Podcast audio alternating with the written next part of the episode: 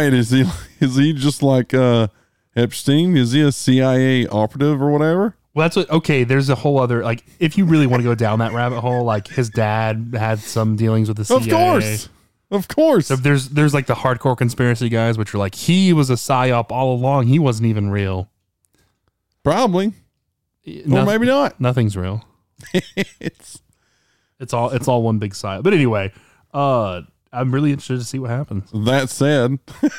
welcome to the end of the year podcast. Yeah, welcome to the end of the year podcast, where we're gonna you know talk about all things 2022. You'll be listening to this in the year of our Lord 2023. Yep.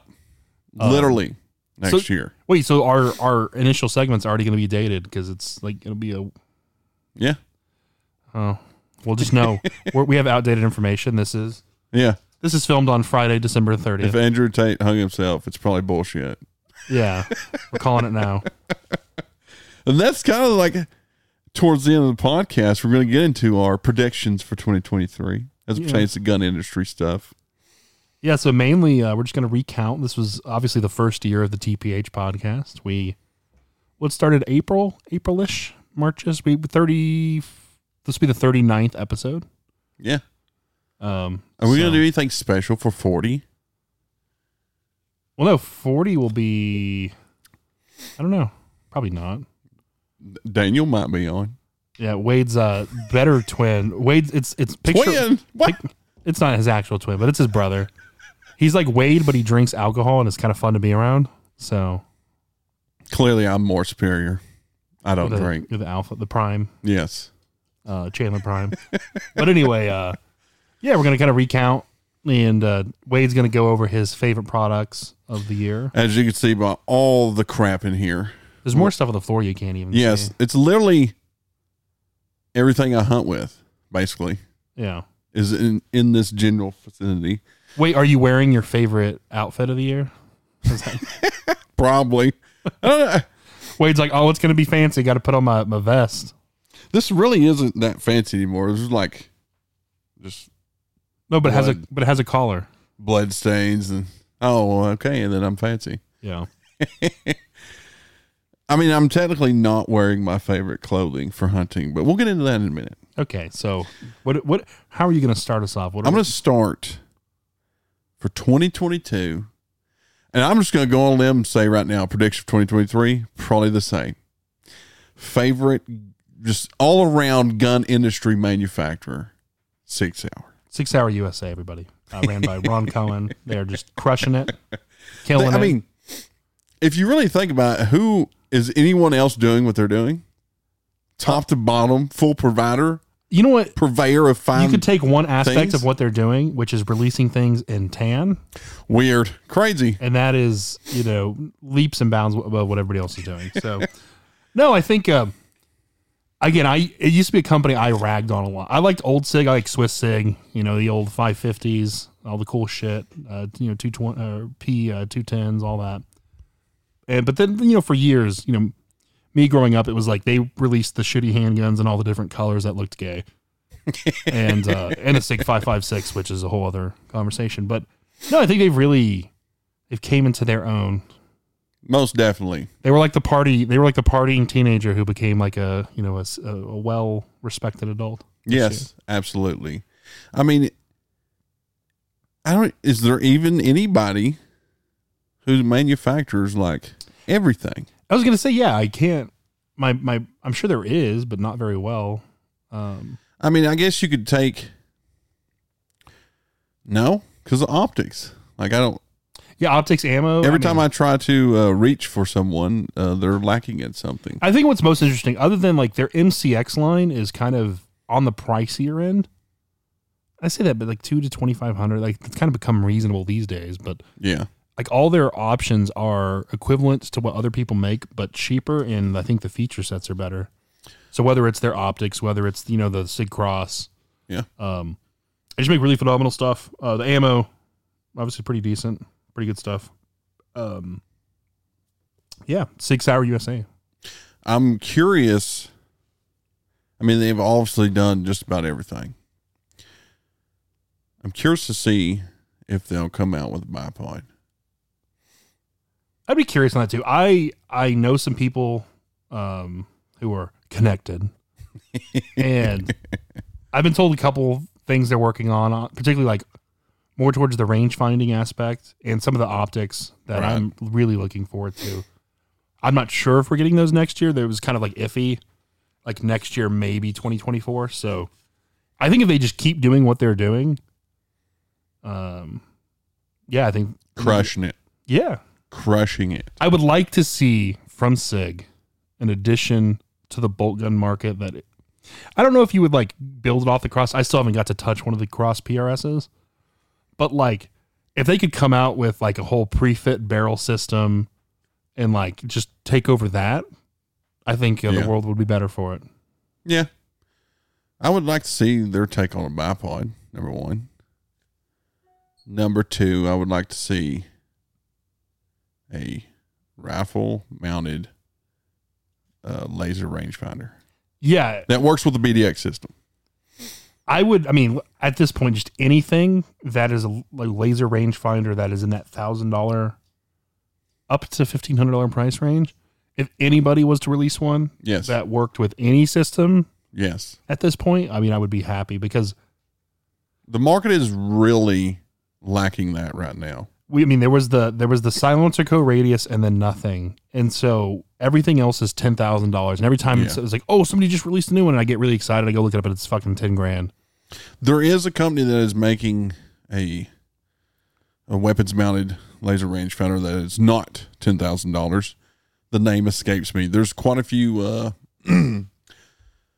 predator hunter like thermal hunters running them up in the east and stuff like that. I cannot remember the name. It look, kind of looks like a little small scope.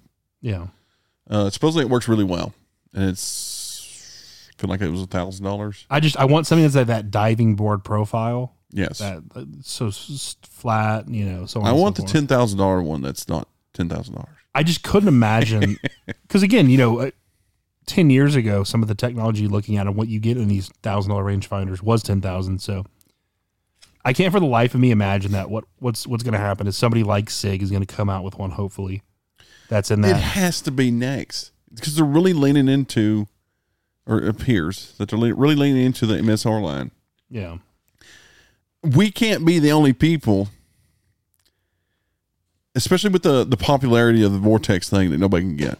Uh, what's Yeah. that thing called? the XM fifty seven. I, you have to th- think that they're working on it. I'm sure. It's like anything else. I'm sure in the I'm sure in Sig, like most other companies, they have like all these unfinished projects. And Yeah. it's just like what what Multi where are projects. resources being put? Yeah, Um, I feel like uh, since the BDX system is really coming along really good, the rangefinders are getting really freaking fantastic, especially the rangefinder binos. And the MSR line's gotten really popular. I have to feel like I have to think they're going to make a BDX MSR next, and then they're going to make a, a weapons mounted, you know, laser rangefinder yeah. that connects with the BDX system. Because at that point, what else do you need? I don't, you know, that's that's pretty awesome. Yeah. Uh, I mean, we could talk about Sig all day. Yeah. Yeah. Number one company. Number, number one company of the year. Sig Sauer USA. Yeah. That's, Yeah, that's that's what I'm saying. Uh, like top to bottom, they- you could literally go to Sig Sauer for everything: yeah. optics, rifle, ammo. Well, no, no, no. Just not even okay. Carry carry defensive handguns yeah, that's yeah. small. Didn't you even get that. even get into that. You can get that. You know, they have their weapons light. You can get into a, a full size handgun. You know, you want a nightstand handgun. You can get into that. You want a tactical rifle. You want a short 300 blackout. You can get into that. You want a big 308 patterned AR. They're they're the 716 phenomenal. Um, you want to get a, a lightweight hunting pack rifle. You can get into the Sig Cross. If you want a heavier version, they make that too for more precision. Yep, Uh, optics and ammo to go along with all of that. suppressors. Yeah, suppressors. I'm I'm still mixed.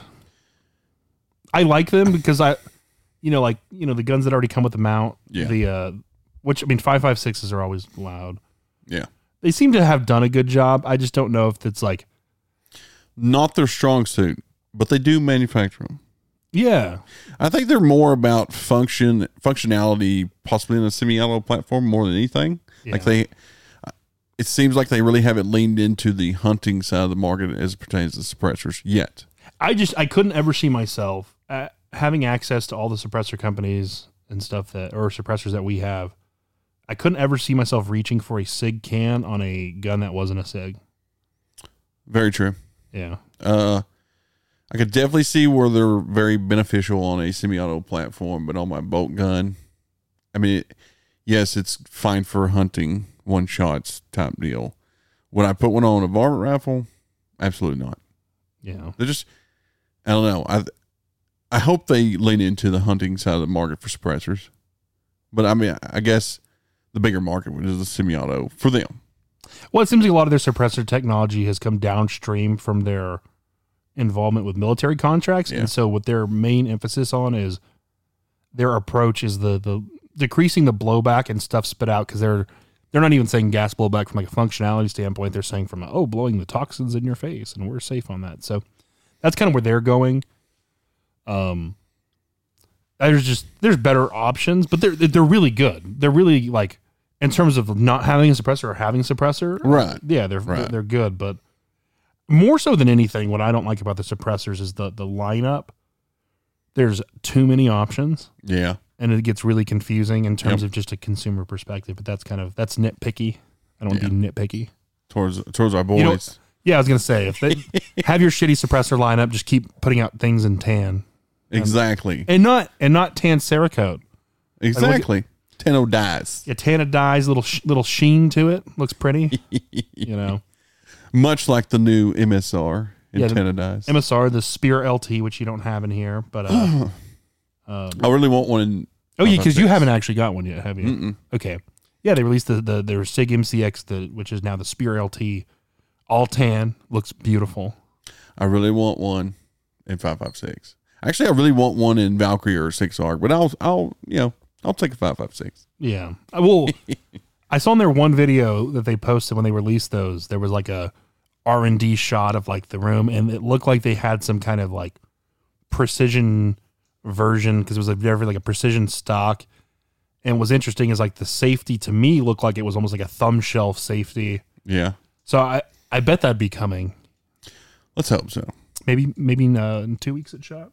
Maybe they'll come out with a 6 arc one. They should. They definitely, most definitely should jump on that bandwagon. And I feel like a lot of people are. Well, we'll save that to the end because that's kind of our predictions. Before we move on to like just breaking down categories, uh, another favorite gun industry, not necessarily gun manufacturer or anything like that, but just gun industry adjacent, I suppose, company is Magpul. Um, and mine, anyways. Yeah, Like, so, I, I mean- love all their stocks, the DACAs, all the little accessories and all that crap. I typically try to use Magpul more than anything. Yeah, man. I mean, yeah. For there's other companies which make decent stuff, Yeah. but it's something about Magpul. I just it's Magpul, and they just keep putting out good stuff. The this year would be the the PRS light. Yep. Um, obviously, uh, we're big fans here at the the TPH podcast of the Magpul bipod, the, the best bi- bipod on the market. One hundred percent. So you'll see one there at the front. The only reason the rifle in the back doesn't have a Magpul bipod and it has a I don't know if you've heard of them. They're kind of a lower quality brand. I'm just kidding. I just wanted to piss people off. Uh, that- there's an Atlas bipod on that one, but that's only because he gave away the Magpul bipod to somebody else. I had three. Actually, I have more, and I think I've given them away to people who needed bipods. I had some black ones, but I had a Magpul for this rifle so as that well. the Atlas is just a placeholder Eh, basically, yes. until until we get another Magpul on it. But uh, yeah, the it's just Magpul. They just everything they do. Like the, you never get a Magpul product and I'm disappointed. It's always Absolutely. Uh, I think my favorites of the year. Obviously, I mean it's not the first year either. It's just reigning champ Magpul bipod. it's so fun. I literally just get an e- email from Magpul just now. They're listening to us. The what is this? The MOE SOK. Yeah, the SLK stocks are that's my favorite. I used to be the CTR, but I love it's small, it's nice. I really like that for these 16 inch and down rifle platforms. I love it a lot. Uh, in the like he said, the PRS light. Yeah. I'm really digging that stock on some of my guns that the longer barrel ones, more precision shooting ones. Yeah. So I mean, I just you know, quick shout out to Magpul. Oh, the dust covers. Oh yeah, I mean, Magpul great. dust covers. You you fell in love Uh, with those. Yeah, sim- I mean, I like cleaning my firearms. I know it's it's foreign topic to some people, Weirdo. and just being able to pop that thing off that easily is really handy for getting in there and getting that good and clean. Well, it's more so like how awful the old s- mechanism is. I really hate them. Yeah. I absolutely hate them. Yep. But anyways, my favorite bolt action factory rifle company, I guess is what you'd say, or or and my favorite semi-auto. And I'm not really placing any budgets on this because uh, you know that could be a freaking long list, but just throwing budgets aside, just looking at like what they came out with this year, uh, through what I've shot through our test rifles and everything else. The, the ones that impressed me the most accuracy wise as it pertains to bolt action rifles 100% Bergara. Now, uh, Springfield Waypoint was way up there. Like, and I went back and forth. you're you're you're doing it. I went back and forth. But Bergara just has so many more options. You know, at, at the, the, the you know at this point in time, 2022. Now they did just release the end of 2022. They did just release their carbon fiber barreled rifles, and I was looking at one the other day, and it's I'm, I'm gonna have to get one. It's pretty nice. Uh, and I feel like 2023 they're going to come out with a bunch more, but we'll see. But as, as a whole, uh, CVA Cascade super impressed me, but the, you know, there's not a lot of options.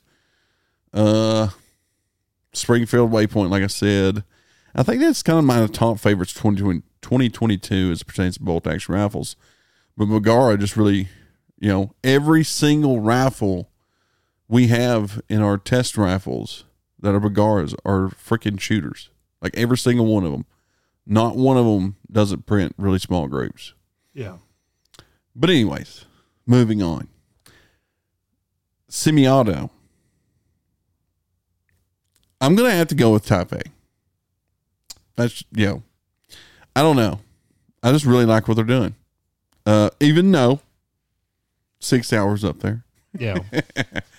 but I mean, because I got I got that. Uh, what is the one I have that I don't like? That, that's too heavy.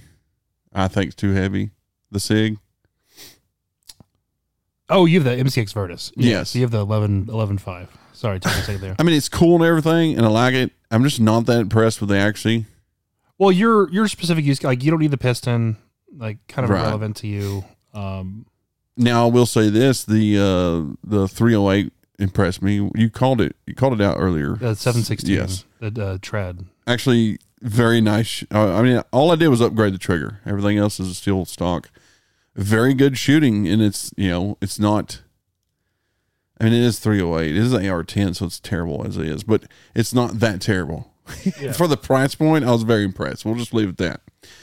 So it was kind of like a, and you know, they have a, uh, uh, whatever Dylan's little gun was. I'm very impressed with the accuracy of that one, uh, which was their their pistol. And they come out with a Predator. Was the M400 on that? Yes. They come out with a Predator, M400 Predator that I haven't gotten my hands on yet. So I couldn't, you know, I couldn't quite side with Sig Sauer on the semi-autos as much as like I really like my Type A's.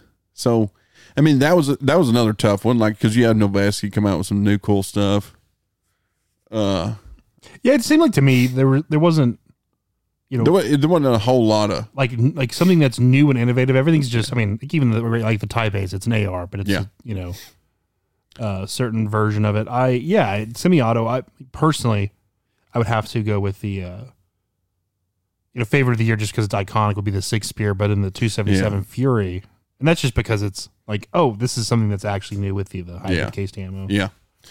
Even I'll- like the I agree know, with that. I really like the Spear LTs because so I wound up with three of those.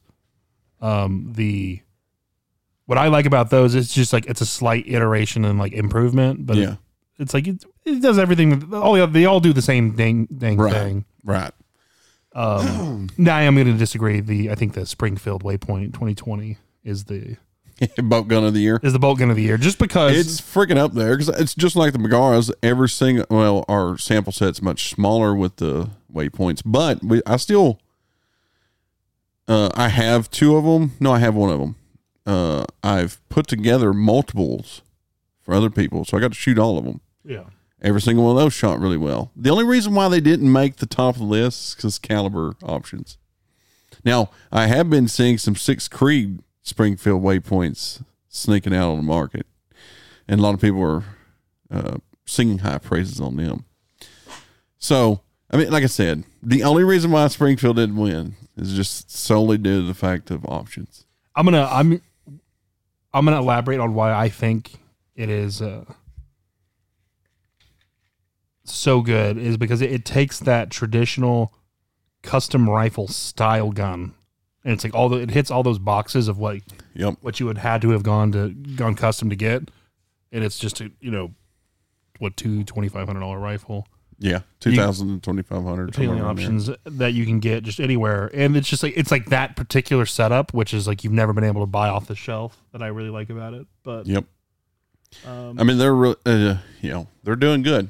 I mean, again, it was a tough decision. I don't even like Springfield as a company. That's kind of. I mean, if I'm going to be completely honest. I looked at one of their what's that uh super precision semi-auto they come out with. Oh, um, I don't. I don't even remember. Is it The- starts with an H? It has a it has an A in it or something. I looked at one because I was like, I really, I kind of feel like I need to own one, Yeah. just just have one. I looked at now if that had a tan one, I probably would have had to buy it. But I looked at a black one the other day.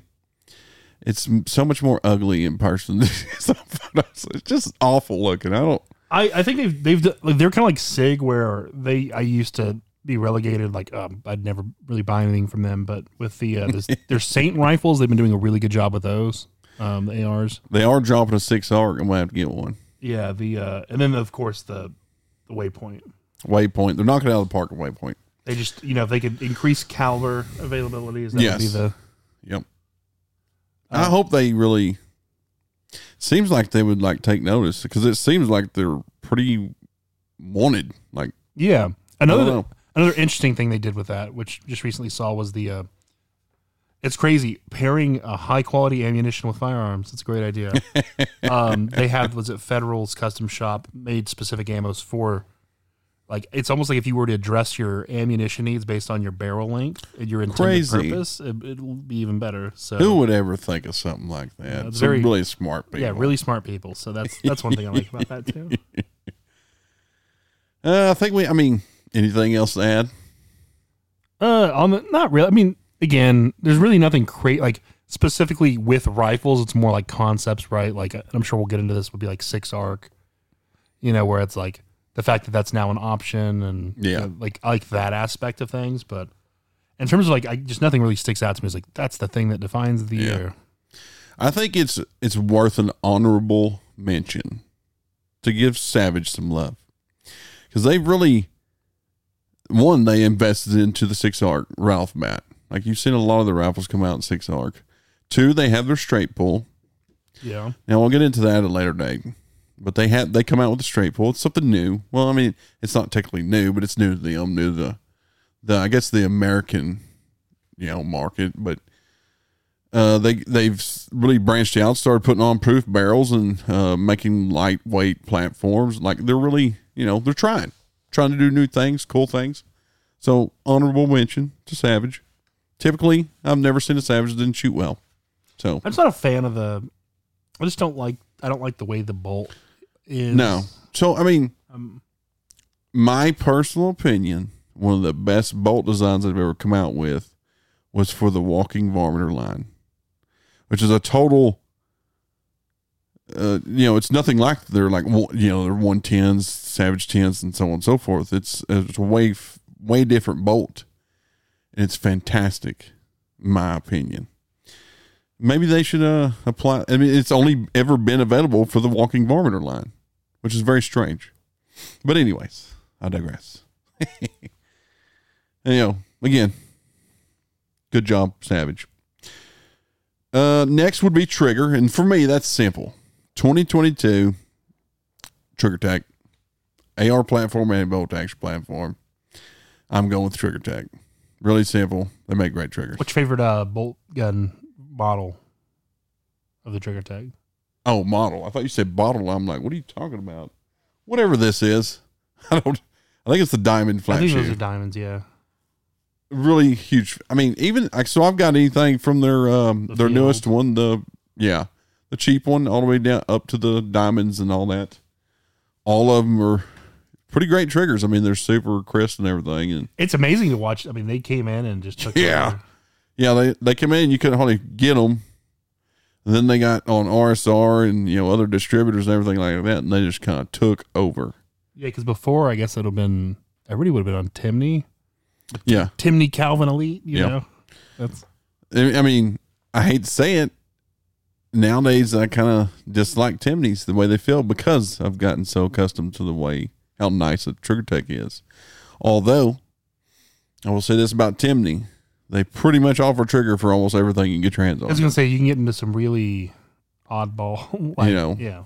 Uh, the Timney trigger for a Ruger American is a one of the best upgrades you can make. Uh, and like I said, like they make triggers for all kinds of crap. But it, you like, you know, I've got a rifle that's got a Calvin Elite, and I've got my, you know, Trigger Tech Diamond. Hundred percent, I'll reach for the. I like the Diamond way Oh, they make an MCX trigger. of course they do. Look at that. Oh, Trigger Tech. Yeah, Trigger Tech does.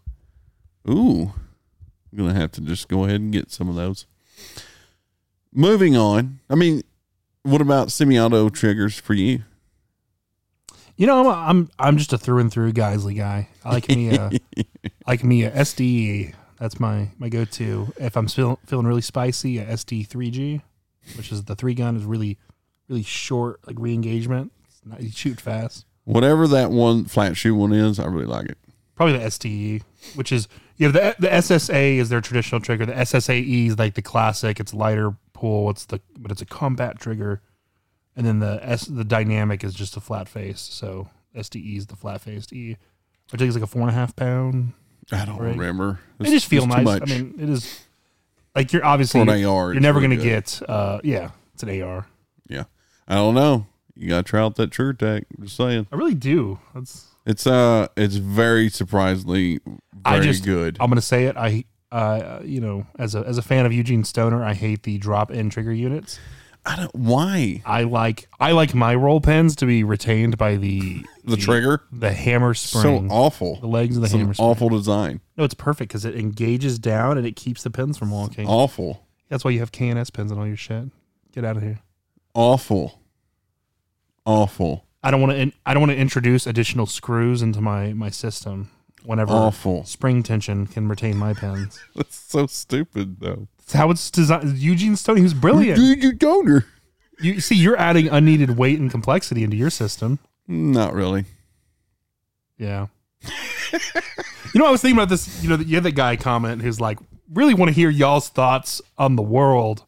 You know, you guys need a you guys need a spin off podcast where you talk about other things. Yeah, John. We do. 2023, it, it'll it'll be it's coming. Okay. I just don't it right know here, if people folks. actually want that. Probably not. maybe maybe there's other people out there like us that like to laugh. I was gonna say no. It'll be Wade. Wade brings the boomer mentality quite well in some ways when you get outside of certain things, and uh, I think I'm definitely a bit of a Are you a are you what's what's known as a zoomer or a doomer? both probably. Probably Um, so. I think yeah, personality wise, I'm very much more towards the Zoomers. Zoom Zoom. Mm, Uh, awful. But yeah, it's it. What what I think is more interesting is you're not very you're not very interested in politics and No. philosophy or history or History, yes. That's where you're dead wrong. Philosophy, meh. That's just something you fucking kids do to waste time. I don't know. yeah. We, we it's we we have I think it's what's interesting is like it's not that we're necessarily gonna have disagreements. We're gonna have disagreements, but like we just come at it wildly differently. It's very yes. It's a very weird dynamic happening there. Yeah. So yeah, for the guy, for the one person who actually wants to hear us talk more, uh, again, it'll, it'll it's coming, but just be careful what you wish for. Just go ahead and uh, send him weekly updates so he doesn't forget that he, you promised it to him. Yeah. Well, the, there seems like a reasonable timeline for attainment that's nested on a couple other things, uh, Right. which I don't want to get into. Um, but there's a certain number I like. Ridiculous. Um, Absolutely ridiculous. and we, I don't know. I don't. I don't want to do the that podcast in the same studio. I think a different environment. I don't because this is the TPH podcast studio, Just put a sheet up. Put a green screen up. It could be a different place every time. right? it's just like this gives off certain vibes. I think we need more of a, more of a. a, a we we just need to we need to mix it up a bit in the in the vibe category. Okay. But anyway, continue on with your list of 2022. Chassis. Just What's your pick? Well, of course, it's the the KRG C4 chassis that I have not even shot from, No. but just from the Nah, I like thanks. I like the design. KRG is a great company. Uh, KRG is on mine. I was gonna say I like like every KRG. They're simple, they're effective, they look really good. Ergonomics for me is what wins. It's what's most. interesting is they they look really good. Well, yeah, because it's not like there's not too much metal on most of them, but they uh they're they look different as opposed to everything else, but they're really effective. They're not expensive. Yep. That's Um, what really does it for me. This one, what, $350? Yeah, the Bravos, and now you know just became available for the Ruger American, Exactly. Perfect. and you can get like you can see if you look at the back of his that he has there. That's an uh, you know you can start upgrading your chassis as well, so that Yeah. gives it the adjustability on the rear buttstock. But if you just want to run it like a traditional gun, you can do that as well. Yep. Um, yeah, everything KRG does. The I mean, whiskey threes I love, but the is that my favorite chassis of the year? What is I'm trying to think. My my brain is what are other chassis? What, you- what else? There's a out? bunch. I What's mean, what's your favorite the Bravo? of the year? Yep. Yeah. I'm simple though. Well, see, because you know, even on that, like that's a simple chassis, but you can add in night Yeah. vision. you Night can add vision in rail. They're Arca. Arca. Um, you can even get on the the Bravos. You can get the enclosed fore Yeah. ends, Yep. which are an option. Um, but you get that rear, tr- that kind of traditional rear. I just really like the fact that, I mean, this is more, you know, my style that I like above all. But the fact that this chassis doesn't weigh a bunch, and it's still really effective chassis. Yeah. Most of the time, when you get into chassis, it's kind of more of a uh, PRS type deal where they want some weight. So a lot of them are heavier. Now there are you know exceptions like XLR and then MD, MDT come out with their lighter one for hunting. I don't really like the looks of that one. But that's just I was gonna say I like the MDT, MDT functionality. I really like everything they're doing, but I, I just don't like the looks of them. And There's it's a lot so of them I hate. nitpicky, yes, but but I mean they got some of them. That, don't you want to like how your gun looks? I really want to like that the the Hunt twenty six or whatever it's called. Yeah. But I hate the way it looks. I just hate it. I don't. I don't know why. And again, that's where I get with like that the the the KRG C4.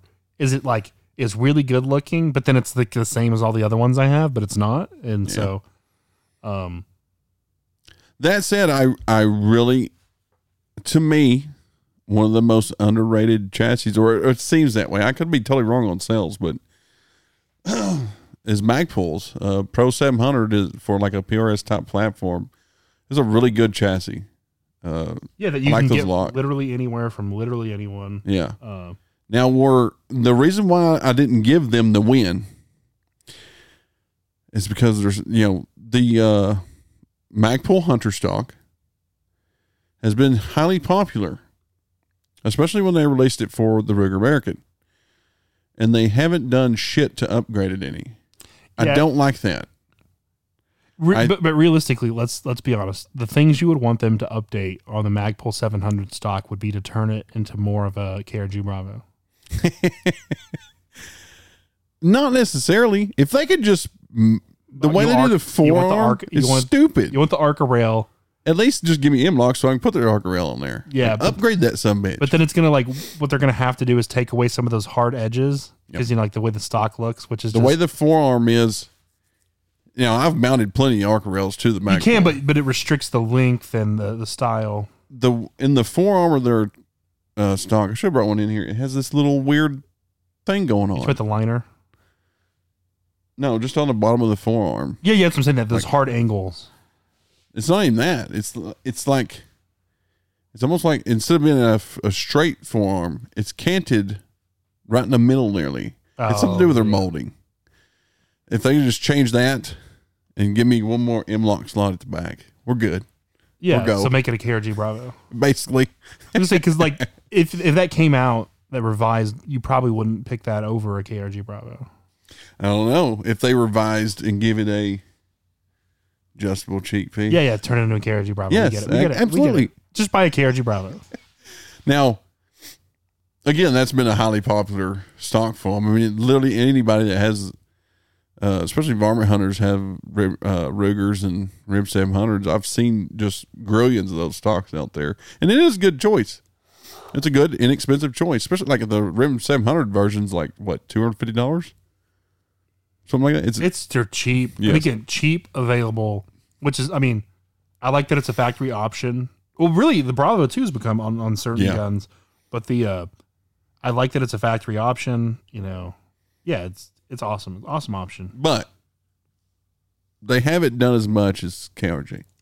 Yeah, they've which KRG was, from what I remember, ex Magpul engineers. I'm some. It's something, to something do. something to that effect. I think it was they made the because more or less they made that original chassis, and then I think they spun off and did their because they wanted to focus more on the actual long range stuff, whereas the Magpul stuff's more just like general, like, hey, you want to take your shitty wooden stock off your 700 BDL. yeah. Um, Except for that, that Pro 700, that's a really good chassis. yeah, that looks. That thing looks sick. I'm, I'm sure that whoever did the bipod had a a hand in that. Probably so. And it's it's very well designed. very well designed. You can actually buy one stock for a lefty or a righty. It's great. It's crazy. It's not that hard to do. It's just a little plate you move over to the other side. You can get it folding or non-folded. Like price point, it's kind of up there with some MD, MDT stuff. But it's they're. I've got like six of them now. Fantastic for a long, like a straight long range platform. Like I'm not taking I'm not taking it hunting. It's a little, it's a little, little girthy, a little heavy, Yeah. but it's like as far as like a PRS or a straight nighttime rack gun. Yeah, I'm totally about the Pro 700. And I think on both of these, an important thing to note is they're always available versus Yes, I would honestly, I probably would have more like Manners stuff, uh, particularly the compact stock. But then I really like they have their one that has that crazy long. Uh, it's their competition. It might be called something like PRS or something or another. I, I want to say they call it just the comp- Manners competition something. Uh, but has that like I would I would have a bunch of those, but I'm not getting on a waiting list. I'm a instant gratification kind of guy. Like, Yep. I want to be able to order it and have it next week. Yep. and it's that's what's when you get into these like polymer design with like the way that the KRGs are designed with that internal uh, aluminum frame. It's like they're easier to mass produce. You can get them, and that, that's hugely important to me. Yeah. Now, to the flip side of that, a lot of people like the things like the Manners because it's like, oh, well, you can't just go and get one. I ordered this a year ago. And yeah, fuck all that. When I when I got my Atlas bipod. We're just gonna we're probably gonna get like strung up for the Atlas comments. I guarantee you that between the two of us, we own more Atlas than you do, and it's not even a question. We do. There's no doubt about that. Like we we could fill that table up.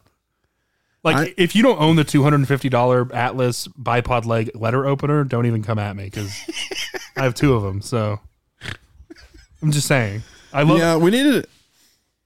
We should probably just do a whole full bipod con uh um bipod uh Jesus podcast at some point. I think I think that's good. But the problem with just doing the podcast is because it's not about the bipod; it's how you use it. Yes. And the thing about the brilliance of the Magpul bipod is it like forces you to use it well to make it work. Yep. Like how you're supposed to do it. Because, you know, you, your bipod as these guns are sitting on a table. I know that's what most people use their bipods for is to set their guns up so they can take a picture of it because it's like at the right angle. No, no, no.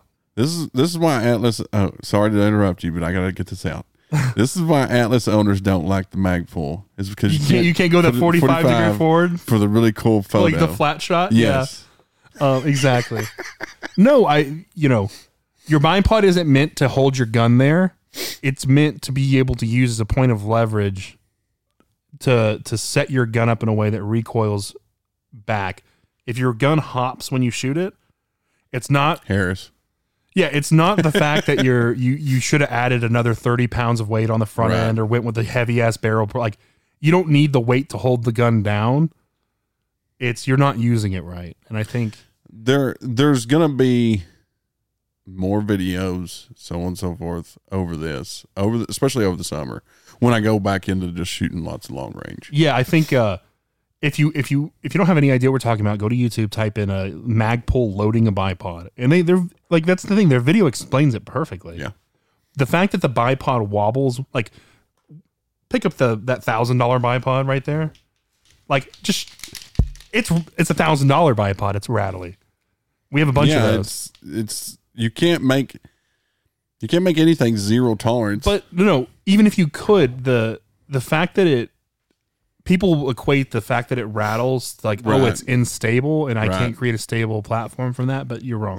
they don't know how to they don't know how to use a bipod crop properly, Yeah. and you can watch them shoot and see that. yeah, because their gun goes. Like- especially if they're running the bipod. I was gonna say your gun. If you're shooting it right, your gun shouldn't have any vertical travel. It should be straight back. Yep. and that's, That's, you know unless you're shooting a 300 Weatherby Magnum with a scope. like, yeah, let's not even get into that. But it's like, oh, you want to be able to watch what happens to the bullet. Yes. it's like shoot your gun. You're like, where did it go? Yeah. Like, where did the I don't know. go? My scope bounced vertically. Yeah. That's enough to piss everybody off. You know what? I think uh, I think most people listening to this probably agree with us. And hey, you know, if you don't agree with us, it's because you're wrong. We still accept you for it. I was. Go- We I thought you were gonna go a total different direction. we want to we want to teach we want to let people know and just you know there is a better way we that is true. if you accept magpul into your heart uh, they will show you I just wish they'd come out with a tall one. i just don't i don't know why it's such a thing for me it's more just because i know most people they don't actually care or know it's just that the atlas bipod's more expensive Yes, it's clearly better. and so yeah it costs more money so it must be better you're and you just disagree because you're poor and i i love fucking with those people the most Oh, hell, I've seen your attitude change on so many things. Yeah. I've seen your attitude change on so you have two ARs on the table right now. 30 Yeah. 66% of the guns in this room are semi-automatics. so Uh, ch- you know that covers chassis. I mean, there's lots of great chassis out there. I'm not saying any of them are bad and whatever. This is literally just an opinion based subject, and Yeah. based off our opinions. So, I which mean, just tend to be right. But stocks, rifle stock manufacturer. I think we all know who the greatest is currently. Is AG Composites. I mean, they're crushing it, absolutely crushing it. They're they're literally manufacturing stocks for a lot of people, and you catch them on multiple custom rifles. Uh, great company, they're killing it, and I would say it was hard to choose between them and uh, Grayboe. Me personally, and I'm coming at it from more of a hunting standpoint. Like, don't get all upset just because I didn't see your company. More of a hunting standpoint because most of my just straight long range platforms are on chassis. I don't, you know. So, again, coming at it from more of a hunting and long range hunting standpoint and like keeping rigs down pretty lightweight and so on and so forth. AG Composites are killing it. Grayboe killing it as well. Like Grayboe's coming out with a lot of grid options but I had to I had to go with one of them. So for me. I, I have a weird thing because it's like if it's going in a stock, it's mostly because it's aesthetics, aesthetic reasons. and so like the, something about the Manners, the the way the the palm hooks, the aesthetic aspect of that, I really like. Jesus Christ. and it has nothing to do with aesthetics. exactly. That's what I'm getting at. Like if I'm put if you're putting it, it's like a 1911. Yeah. If you're getting a 1911, you it, it needs to look nice because that's I look at most of their stuff more like a chassis than I do a stock. I, agree. don't know. That's why I mentioned it earlier. Yeah. But any moving on. Unless you need to add anything about rifle stocks. I just don't like them. The only thing I want to bed's my wife. Uh yeah, budget budget uh budget real like budget stocks real fast. Pretty hard to beat Bell and Carlson's. Like straight stocks. Yeah. Uh, again, I'm I'm putting Magpul and KRG more into the chassis That's, this is not my wheelhouse. Bell and Carlson, uh, Lunum bedded. I don't. I'm just not a huge fan of Boyd's. I mean, yeah, they got stock. They're just like you know other companies. They got shit for everything. Like they're like Timney, Yeah. but I, you know, they're not. I just they're not my favorite. I don't know. They they're doing lots of cool stuff. I'll give them that. Coming out with new stuff and you know all that, but. Bell and Carlson's pretty much a go-to for most of your platforms where you're wanting a lighter weight and hunting type platform. Pretty good stock. It's typically got an aluminum bedding system. Just saying. Moving on. It's enough on that. Calibers. Favorite calibers of 2022. Well, there's obviously there's one clear answer, and it's the 8.6 blackout. Best. Uh no. I mean that might be yours. It's really not. I mean, it's really frustrating when you want to try something, but you just there's no practical way to get it. And it's like I'm not going to go compete with hype beast people to on Gunbroker to try and get some brass or Yes. or you know I don't want to have to go on a drop to get ammo for this new gun. It's like the ammo ammo's already ridiculously expensive, Yes. and it's like just no, yeah, like. The- I've had a gun sitting there ready, like a fix, ready to switch the barrel out for an 8.6 for three years now. uh, can't get the barrel length I want. Not really interested in putting any effort into like really making it happen. uh, I think I'll just buy a complete rifle. Well, that's this point. 2022, John. Well, it's just like for for like I'm gonna go expend all this effort to get a, a barrel for a gun that I can't get ammo to shoot, that I can't get a suppressor that mounts like easily to it.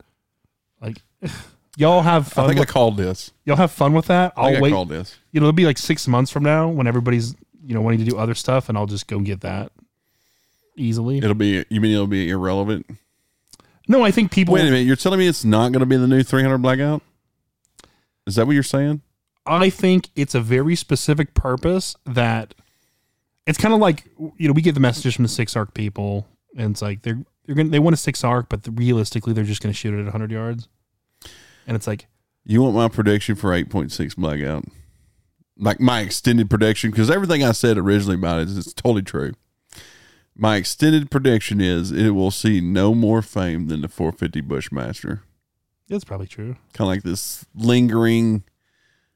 What's such a mm, oddly specific. Now, what's really interesting is just more generally is it's one. I think it's one of those things that it existing is going to benefit the greater sphere because they're doing a lot more experimenting testing with uh, Yeah. the fast twist stuff. yeah.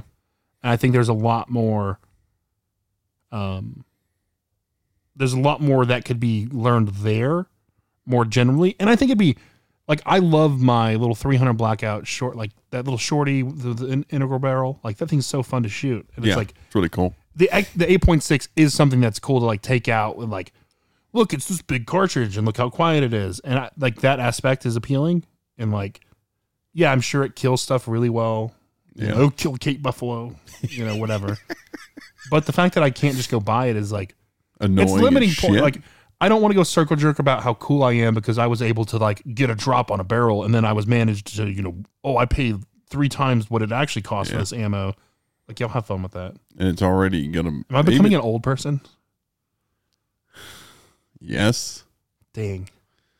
absolutely. You're my my little boy's all grown up. Yeah. So let the boy walk. For those who know Yeah. exactly what I'm talking about, I salute you.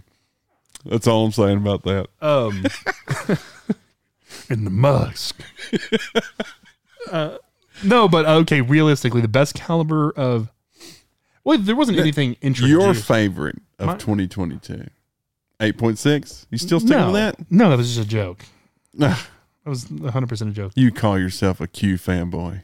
Well, okay, so really, I guess it would be six arc because we built all those arcs.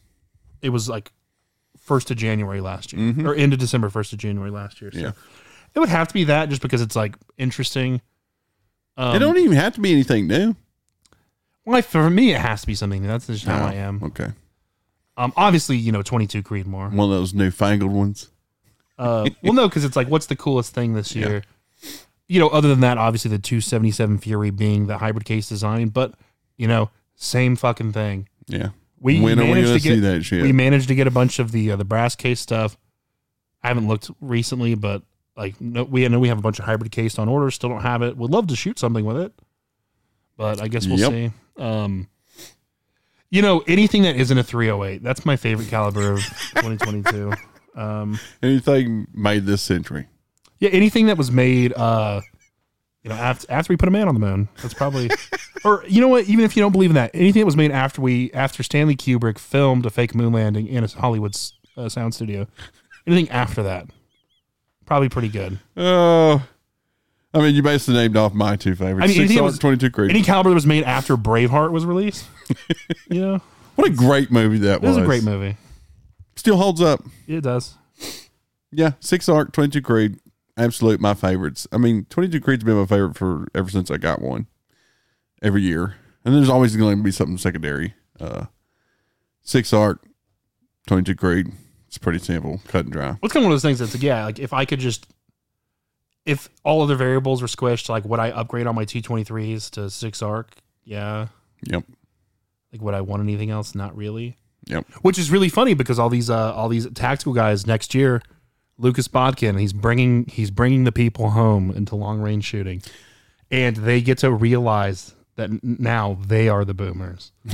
They're the ones shooting the outdated two twenty I told you this a while back, and you're seeing it play out before your very own eyes.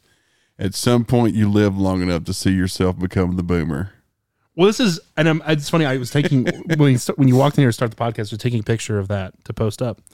Is that my favorite part about this is the most like the tactical guys always hate. They're like, oh, fucking hunters, except for like whenever it's like shooting pigs or whatever. But like the actual hunters, they're just like, oh, those guys, they're just old school. They don't know what they're talking about.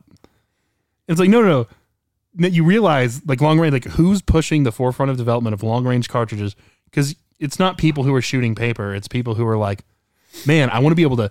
I saw that really good animal and it was just Yeah. out of my range. Yeah.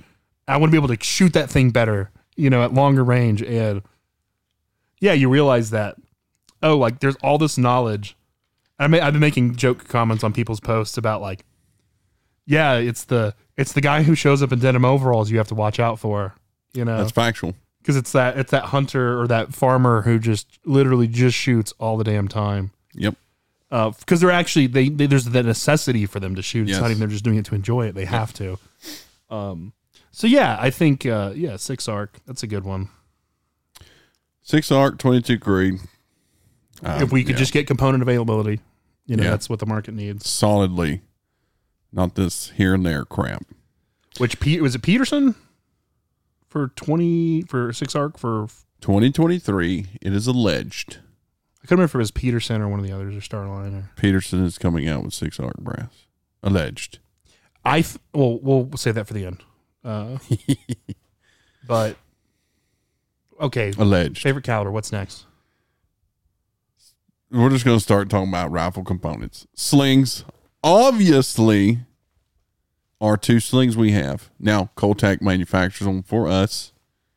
Is the Hunter Sling, which has all of its own little cool knickknacks. It's it's mainly for like larger rifles. It's not a tactical sling whatsoever, and it's has the built-in scope covers, molly webbing, pals webbing, whatever you want to call it, and it's size and everything. If you forget your rear bag, you can literally roll it up and use it as a rear bag.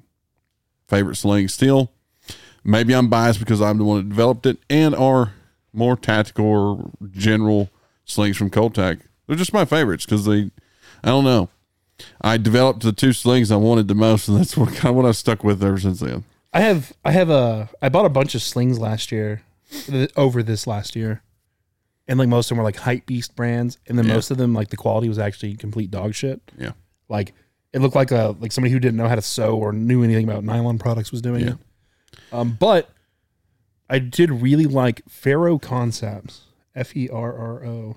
It's like it's a simple just webbing sling. There's not there's no Yeah, trickiness to it, but the hardware is really nice. They're they're really cool. I I like those a lot. yeah. I mean, I I got a few slings like all other. But slings are for people who but- shoot their guns. Yeah. Just- Ugh. who needs those? Ugh. And I'm also been probably for way too long prototyping another a third sling. Maybe we'll come out with it in 23. I don't know. Until I'm completely 100% happy with it, it'll never see the light of day. I although one time I kind of got busted running it, and I was like, uh, I'll tell you about it maybe. but anyways, I've been running it for a couple years now. But anyways, moving on. Slings, you know, not a huge category for me. It's not, it's it's a piece of nylon strap with Yeah. It, it- I mean, over the years, I've ran a bunch of different slings, and a lot of them I didn't end up liking. You know, so that you know, when we got teamed up with Coltec, I developed two slings I wanted, and that's kind of where I live now. Which, I, like I said, I get a few here and there, and eh. Moving on. That's enough sling talk. Suppressors, my favorites for 2022. I'd have to say Diligent Defense. Uh, as far as weight, cost, accuracy, sound, I'm I'm Diligent Defense for 2022. I don't know if I can open this up just a little bit to show you. The, Yeah, so they're mounted on guns. This uh, the guy over on the left has a diligent can. that's the Enticer S. Yeah, so they have you have the Enticer series, you have a short and a long, and you have a steel and a titanium. So that the one on the gun I think is the, the S. 22 Creed is the S. steel. Steel. The one on the the one that's been coated green and engraved on and just beaten up and loved is the uh, the titanium, which is the lighter weight one, obviously. You cannot Yesterday, someone's like, "What does your suppressor say?" like. Do you I was like? "Have you ever seen Post Malone's face?" yeah, exactly. But I, again, accuracy, uh, weight, and uh, you know, Honestly, cost. like performance to price ratio. Yes, it, you really can't beat them. Um, they're comparable to, you know, be it the Nomad series, uh, the Hyperions, um, which is for me, which would be like my favorite can, just because they're just doing something really special there with the Hyperions. Like the design is very complex, like in, in what what they're achieving and how they're achieving it. Um, I really like those. They are direct thread cans. What's nice about these diligent cans is they're using that same what is it, the inch and three eighths, whatever Yeah, yeah. whatever that normal standard size is on the back, so you can use whatever mounting system. everybody's mounting systems. I really like that a lot. And you know, CGS was up there too. i've got I got CGSs this in 2022. Like them. Personal personal experience. Uh, across the board, like I have several CGS, several or all four options of the uh diligent CGS as far as accuracy goes, and then maybe it's just mine. You know, I don't, and I'm super picky about this shit. People must know this. Uh, don't have as good luck with my CGS. Again, that's very small sample size. That doesn't mean shit. That just means it's. Yeah, I would still run them. I mean, you know, uh, a steel dead air nomad still has a you know place on my rifles, obviously. But my favorite, Diligent Defense, and they were supposed to have the Wolf Hunter dropped this year, but they haven't dropped it yet, and I'm waiting on two of them. And which is it's a dedicated six mil cam. yes, so it's made for hunting, lightweight. super excited about, uh, to put those on the twins. yeah, Uh, I yeah, mean, they, yeah. They kind of came out of nowhere, uh, which Yeah. is another thing. I had heard it like there's always like people that have stuff and they're I kept hearing about them, kept hearing about them, and I don't remember.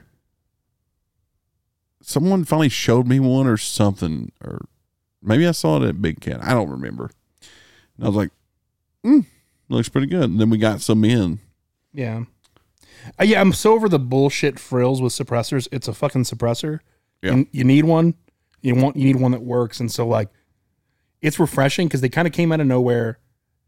They they didn't do it. They haven't done a ton of marketing, but like No. everything's really simple. It's like here are our options. There's not a bunch of crazy marketing bullshit behind it. It's Yeah. incredibly simple. They work.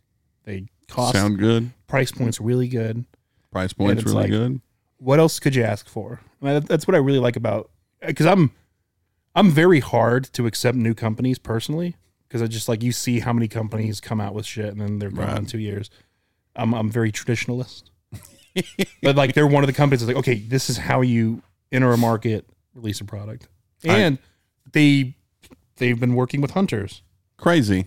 Which is really interesting. It's an interesting concept. You have all these people who release tactical stuff, and it's Yes. I always found it like the people that they were in contact with, I'm like, okay, these people aren't idiots. It's weird. It's almost like you should do some market research Yeah. And see how many hunters are out there, Yeah, it's like especially with the the advancements and all the gear, thermals and all that. Like you're getting a lot of crossover with tactical shit and hog hunters and that whole realm. Should really be pushing it towards hunters. yeah. Just saying. Like really starting to look at those price points and everything else. I would I would bet an exorbitant amount of money before Remington went bankrupt that those hunting cans that were The- the four hundred dollars or whatever it 30s. was sold a shitload. I know I sold personally sold a shitload. 'Cause It's a lot of times with these guys because they had to pay for that two hundred dollar tax stamp. They're like, "Oh, I need something cheap. I can just push them right." It, any suppressor's better than no suppressor. Well, and there's something to be said about like you know the new can they're coming out with. It's like, hey, like they're even marketing as like this is a hunting can. Yeah, And people just go, I'm a hunter. I need a hunting can. Yeah. Get that one. Because there's again, there's so much bullshit when it comes to suppressors that you can get off into the weeds. And I know, you know, I like I know there's a lot of redditors out there who really love to argue the nitty gritty hmm. of all this retarded bullshit. I don't know anybody like that. No, I'm more sophisticated with my arguments. Thank Oh, you very much. I'm talking about the guys who just like, I'm gonna buy one of these things and I have to know everything about it. And like I'm gonna argue with you on the one you bought because I did my research and I know that this one's actually better. All those fucking people. You put a suppressor on your gun, just stop. Yeah, And most normal people, you know, people who have lives and don't just sit on the internet all the time, they see that and they turn 180 degrees and walk the fuck out because they're like, fuck whatever, whatever's going on over there. I want nothing to do with it because they're uh, normal. I'm gonna go shoot shit. And so having that, just like no bullshit, Yeah, no drama. yeah, It's just like here's a suppressor and it works. Yeah. Cool. Here's five, seven hundred dollars, whatever it is. yeah. It's refreshing. Like I said, Diligent Defense gets my gets my vote. Moving on, optics. My favorites for 2022. Sig first. Sig Sig gets it because the MSR line and the new Easy Six BDX. I really like the MSR line, and they just released some in antenna It's crazy, crazy for the for the monies. Yeah. The MSR line's fantastic. Comes with a mount. What else? What else do you need? crazy. Uh, and again, the Easy Six BDX, uh, really, really liking that scope a lot. Uh, I got some of their new polymer shelled. I don't know what you actually call it. Red dots. Really like those things, and for the money, been freaking great. Yeah. I don't. I they got so many damn models. I don't know what it's called. Like we need to settle it down a little bit on them SKUs. I really like dots. I really like the uh, the uh, not the Tango Six T. So it's the contract one. well, that's the the Devo. Oh, Both of those guys, they're kind of like the upgraded version of the MSR. Really nice. yeah. Um, obviously, you really can't beat that value of the MSR. Absolutely not. And it, you know, there's still some that I wanted to get tested out during because 2022 was kind of like the year of LPVOs for me Yeah. because of the whole six arc revolution and all that stuff. So I was trying to test a bunch. There's still a few I haven't gotten to test. Like, uh, I really want to test the Athlon 110 because a lot of people who run it like it a lot. And there's one more I can't remember though. But anyways, for the money, pretty hard to beat. Uh, so EOTech gets my number two slot, and that's strictly on the one ten. I really like the feature set, the reticle of the EOTech one ten. As you see, it's on. Uh, it's probably gonna stay on the fourteen five. Now I know I say that a lot, Yeah. But it's probably gonna stay. Give it a week. Let someone come out with another tan one. now, if Vortex would just uh, give me a different reticle under one to ten, I would just be so in love with that optic. It's unreal. But I hate the the fat aiming dot because I'm using mine primarily for hunting. Yeah. And I know that's not really their use case, but I think what you're going to see, quick prediction 2023, even more people adopting these for rifle platforms, bolt action rifle platforms. Maybe I'm wrong. Well, yeah, like Maybe that one, that one to ten. Like you said, if you can shrink that, I mean, What? what like realistically for what most people do, Yeah. you really need more than ten x. No, you don't. And you, you know, Well, actually, the, the longer magnification is used for PID and identifying your tor. No, stop. No, 10, The- 10's plenty. it's absolutely, in my opinion, Oh, but if you're doing reconnaissance, so you- no, for what most people do, one to ten. my opinion, there's no need for a two to ten. There's no need for a three to nine. Oh, it, even I don't know if you get like, like if you could get that, you can have like a perfect like one to ten, and then maybe like a two to two to fifteen or sixteen. yeah yeah somewhere in there, Money. and then like a three to twenty, Yes. and then like almost all your bases are covered. Yes. And if you make those all really short, compact, folks. Compact. know. Tanadized. Yeah. Can we just offer more? offer Honestly, more if you release it in tan, just that's all you have to do. Please, thank you. I think someone should also do a LPVO like some of them uh, six arcs are. Whatever. What what do they call that? Just where it's clear anodized. Oh yeah, I think that'd be pretty cool. I think honestly, I would really like like that color that Sig's about perfect, and then like a light, a very light, like kind of like what you're saying, clear, clear tan. Those always look really good, and those can fit with just about anything. Yeah. But anyways, So those are your those are your favorites. no, I still have a couple more. Okay. uh, was leading into Vortex. Vortex got my number three slot for the one to ten, and the new LHT, which is a four point five to twenty two Yeah. first focal plane, Nice and small. lightweight, not super compact, but not the longest optic. Uh, that's a fantastic option. I see a lot of people putting those on uh AR platforms, whatever their kids are calling them nowadays, SPRs, Recces. Well, I don't even know what they're calling that shit, but I'm seeing more and more people throw that on there. But I mean, it it, it really falls at home for a long range hunting platform. Uh, I've gotten a few now, really like them, especially at the price point. Like it's pretty hard to beat. But wait, the Instagram meme pages tell me that Vortex is trash. Some of them. Yeah. Anyways, moving on. In Leupold gets my number four slot. Simply because of a few optics, primarily the 3.6 to 18. Like it, it usually wins every year since I started running them. You mean the, the Leupold Mark V HD 3.6 Yes. to 18 by 44? You mean the illuminated version, the one of the top Yes. optimal op- optics for most people? Leave the Compact. Leupold. Lightweight. But wait, it doesn't come in a Tremor 3 reticle. Oh wait, you don't need that because it's stupid. It's too much information. It is one of the best scopes of all time. Look what anybody else thinks. Uh, Yeah. Lightweight, amazing power range, Yeah. clean, clear optics. Yep. Everything turrets work great. Yeah. They're uh, tactile and audible. Tactile and audible indeed. Uh, zero stops really easy, hard to mess up. It's not. It's con- It's- yeah. It's just a great scope. Uh, it just needs to be in tan.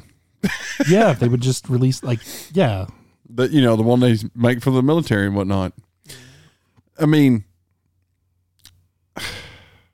don't even get me started on their LPVO line. I will say this: the one to six is a fantastic one to six. Leupold, you need to watch out. Sig exists. Yeah, You need to you better get shit together. you need to stop with your boomer mentality nonsense. Start giving the people what they want. Stop teasing cool shit in your videos for three years and don't release it.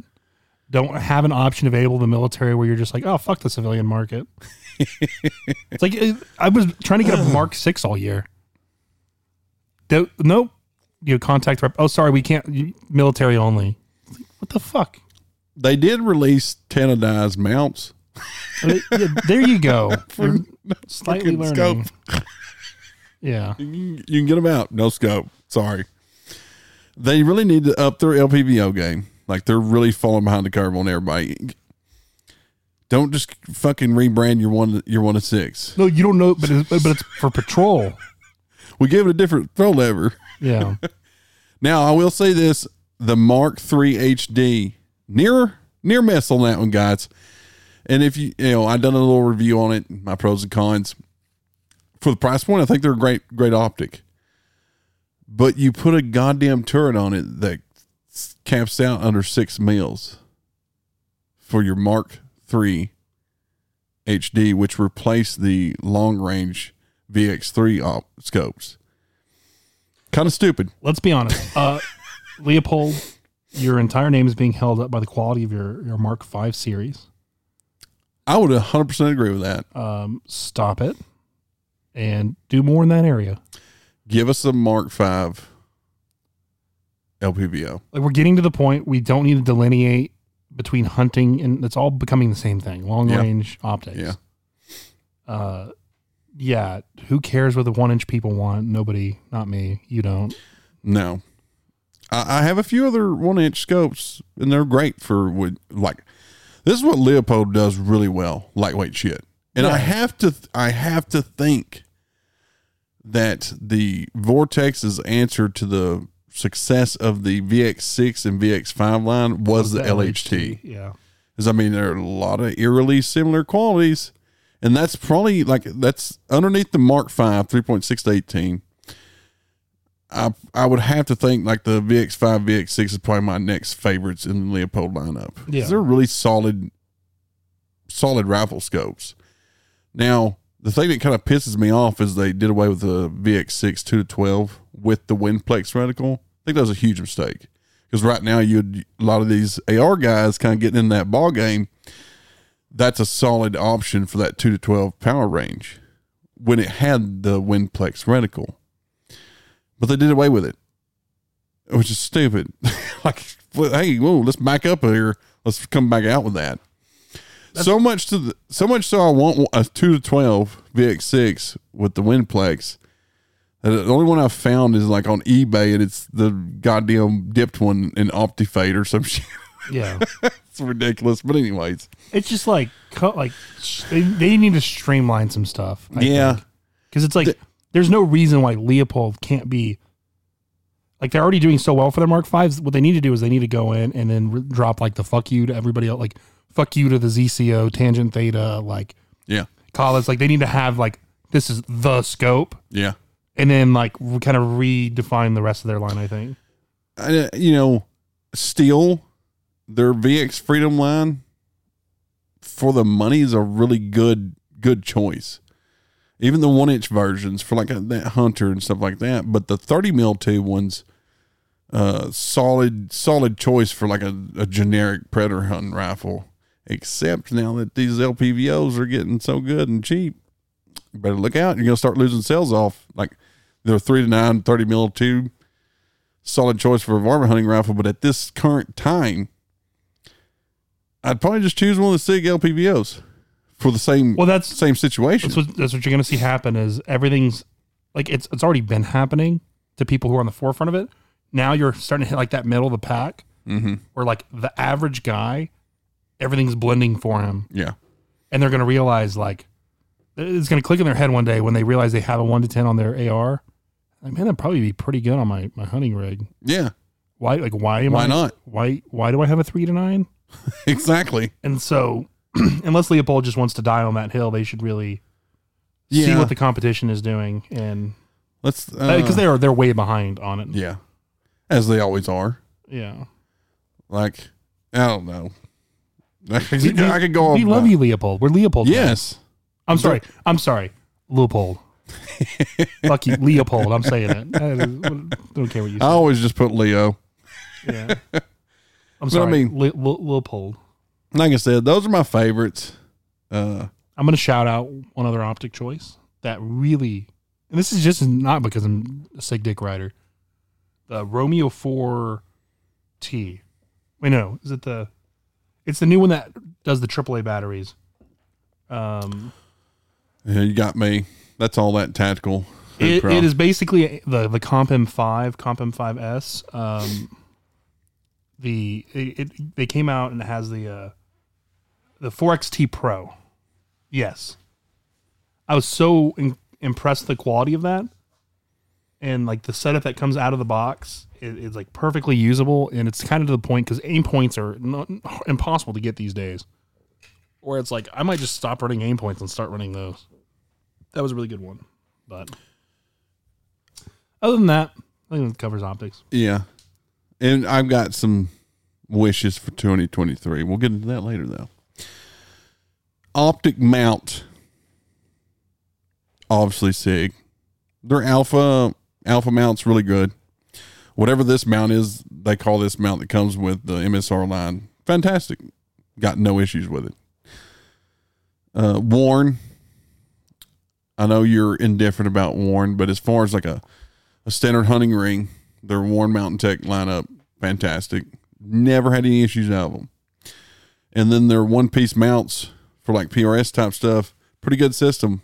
Uh, the only problem with it is a lot of times you can find the mounts in stock, but all the accessories typically can't find them in stock, which is kind of stupid. Yeah. But it's it's been a great mount. I use them on a bunch of platforms, had zero issues, and allegedly that's all made in America, which I really like that. Uh, Reptilia, I really like their mounts because of the no snag shit Yeah. like super smooth corners and all that stuff. They look good. Great mounts. Uh, really liking those. And that's more, you know, it's funny because yeah, they're a tactical mount, but they make a lot of sense on hunting rigs. yeah, because especially nowadays with because I really like like you know the front gun you have here has the the Geissele has those big on the on the table. It has the Geissele with Oh, it has those uh, the big nuts, yeah, and it's like kind of annoying yeah. to have those exposed. Um, I I really like so, so Reptilias is a big slot that you can actually use a big flathead on, or Yep. The uh, it's uh Torx. I really like the idea of that because the greatest thing about this style that's on the uh, what is that? The Geissele Badger and this Sig is it's a half inch Yeah. and it's pretty standardized to have a big half inch nut. But as it pertains to hunting, where brush can snag on anything, look at those big old boys. Yeah. So I'm kind of indifferent. Like I like the simplicity of the fact that most of them are half inch because I, I have a bunch of half inch sockets and tools on everything. But I also like the fact that snag free that has a, a, a backup type system like the flathead or the Torx, Or you have the Warne mount, which is use a big Torx, But it's flush, like nothing to snag shit, Yeah. and so on and so forth. You know, I at the end of the day, I really like what Reptilia is trying to get at, what they're doing. I hope they come out with more and more stuff. Yeah. Yeah. Uh, seems like they're doing pretty good. And then that moves me to my last last one. It, I couldn't really decide between Geissele and Badger. I'm kind of at the. I'm just like, yeah, they're kind of the same shit. Well, I I- I'm a big fan of the Geissele mounts. I like them. Um, the Badger is like you know, Geissele plus Yeah, because it introduces the modularity Yes. of all the attachments, which I really like. yeah. So you can add if you want the diving board on top for the Different rangefinder. lengths of diving boards. Uh, yeah, and multiple links. If you want to run a red dot on the top, it's easy to do that. Um, if you want to run an offset red dot, there's a bunch of options for that and Yep. a bunch of different red dot options. You can mount a data card to them if you want to. Yeah, There's a lot you can do with the Badger mounts. Um, the Condition One Badger mounts. yeah. S- Uh, Super heavy duty. Yeah, I and the the main reason I like I have tons of different rings and mounts and everything else. Uh, but the ones I listed off, Sig, Warren, Reptilian, Badger, are the ones that I've never had any issues with. All my other stuff, I've had issues here and there with, uh, you know, stuff breaking or what have you. Those are the ones that I've just had zero issues with. Price points are good for what you're getting. I like the fact that people are starting to print torque specs on the the mounts, mounts? themselves. Yep. It's great. Use a torque wrench when you mount your Crazy. scopes. yeah, this is a thing. My hands calibrated, son. yeah, this is a thing. Like, I would have thought that whole mentality would have died off with like older people, but it still exists out there. it's You should torque anything that's a damn screw or a bolt yes. on a firearm. Now, if you're in a pinch Yeah. and you No. like you mount enough of them, you'll kind of know where that is. But the second you get to a torque, wrench- like the problem is, it's not if you, it's not if they're not tight. It's that if one's way more over torqued than the rest of them, right? So you go in like on the the four pole, the four pattern, you know, mm-hmm. ring cap there. If you to- over torque one, generally mean that before you get snug, you're, you're going to under torque the others, or you're going to start over torquing that one, and you're going to Yeah. start to skew everything. But more importantly, when we- when it comes to long range, consistency. That is at every step. You want return to zero, you mount your scope, the scope mount on the gun the same Here's- way every time. You put the scope in the mount the same way every time. Here's a crazy. Uh, well, I guess it's not that crazy. The uh, reel we did about fix it, fix it sticks. I don't know why that sounds so weird to say. Fix, fix it sticks. See, you kind of messed up. I did. It's weird, but anyways, in that reel, a guy goes, "I have a buddy who works for Vortex, and he said over seventy percent of warranty returns are people improperly torquing their scope rings." Yeah. There's a delicate assembly inside that. and then a guy comes in who works for some optics and says, "Yes, over seventy whatever percent of our returns are due to over torquing." Enough already, people. These things are out there. Fix it sticks. Wheeler. Go get torque. Go get torque tools. Learn how to use them properly. Yes. Learn how to store them properly. Get fits. Fix fix it sticks. What is with this word? fix it sticks. I'm just gonna, I'm gonna call it it sticks. F sticks. This podcast was brought to you by Fit. This.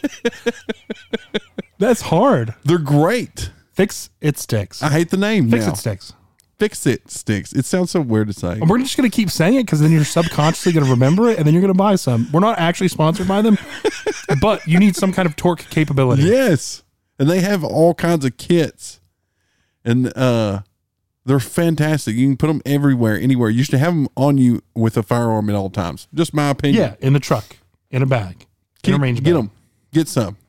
We Yeah. also sell them. Any of the any of the any torque products. Just get anything that torques that you can measure torque. I concur. Read the scope manufacturer's recommendations on torque specs too. Always. Some mounts are going to tell you some crazy shit. Yes. Defer to the manufacturer because That's yes. And if there's nowadays, it's not very often you get a package that doesn't have a pamphlet that opens up or on the back that tells you torque specs. Look at that shit. we we get it. We're men too. We don't need no fucking instruction manual telling us what to do. If they tell you not to Read it. use Loctite and they, they tell you a certain torque spec, this is per optics manufacturer. Do what it says. Yeah. Now, where you could run into issues is the optics manufacturer says this, the mount manufacturer says this. I mean, the mount says this, but the optics manufacturer doesn't say something. It never hurts to shoot them an email Yeah. because a lot of times what I've seen on these mounts is they call for ridiculous torque settings, and that's probably for more some of these thick tube, crazy heavy long range optics that could probably withstand that, but a lot of your optics can't. They're not meant to go like thirty inch pounds. Well, again, clamping force, just because you're putting 30, 30 inch pounds on the screw, it doesn't mean that's what the tube's getting because Yeah. it amplifies. So, also, inch pounds and feet pounds are different. Two totally different things. Make sure you pay attention. Moving on, I think we we beat that dead horse. Yeah. It's very important. Yeah, That we just went off on a total. I mean, we're, I'm going to get to fix it sticks later. It still sounds weird later on, but I'm glad we brought that up because that was my uh, tools, like uh, shooting tools. Fix fix it, fix it sticks.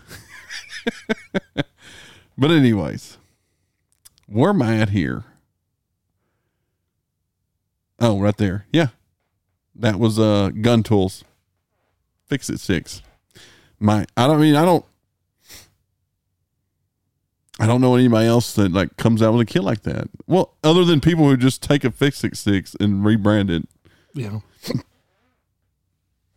Uh as far as like on the bench tools, I really like that Wera set. Yeah. The, It's very nice. yeah, I've been slowly accumulating all those. Is it Wera or Wera? Wera. Look it up. They're more expensive.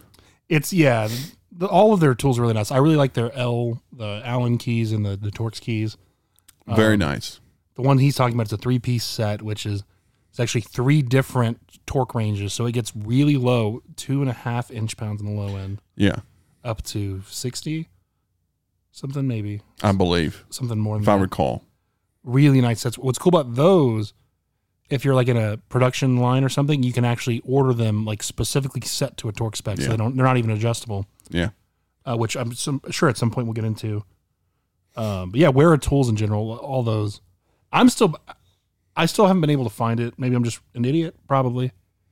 I want a complete Torx set in every increment because, like, we've ran into it. Those little oddballs, Yeah. And you know, other than just individually ordering each bit, I don't, I don't think somebody makes a thing out there. I don't know. I have so much crap, and then still sometimes, every once in a while, something crazy weird will be in there, and you'll just have to use their supplied shitty little Allen wrench, and it takes forever to do something. I want I want it in a court. I want it to be on the bit, the tor like the, the measurement, and I want the tray Yes. where I can. That's all. Like nobody makes that. Someone should. It's all like the it'll it'll miss one. Like miss like a T twenty five or something. Yeah. Or, yeah ugh. No, I want 25, 26, 27. All the things. If you know of anything, please comment. Yeah. Yeah. If there's, I mean, I haven't looked at tools like gun type tools in a while. I'm definitely hoping some new stuff comes out this year. It's all it all is cheap. Most time, yes. Most of your bets are garbage. Yeah. And I've, you know, over this past several years, I've got all kinds of stuff. I will say this whatever bits the fi- fix it sticks Yeah, they're really good. really good. I've had zero issues with any of those shearing off or anything like that. Some of the Wheeler shit, Yeah, I- great. the Wheeler torque wrenches I've noticed are inconsistent. Yeah. From wrench to wrench. So that's Very. another thing to rem- when you're doing torque, like that's why you don't want to max out that torque range, just because even if your tool's a little off, as long as it's consistent to itself, though, you're good. Yeah. Moving on. Uh, that covers that. So they got my little list a little messed up, but we're going to go back. Well, I kind of think since we talked about gun tools, Yeah, yeah. Knock out any of those. go ahead and knock out the gun cleaning kit. Uh, I have no opinion on. I clean my Pro Shot. Pro Shot's really, in my opinion, stepped up their game of like kits and stuff. And I'm, I'm really kind of speaking like more of a, a hunting type scenario. And this is something that people don't pay enough attention to is having a kit, much like the one we have. Now, this is one that I specifically sourced out through Pro Shot that has your full optics cleaning kit and a great field kit. But ProShot makes all kinds of different kits, uh, all the way up to like stuff that's not for in the field use. They have literally all the things now. So it's kind of a great one stop shop. And I've been using their products for, I don't know, a couple, three, four years now.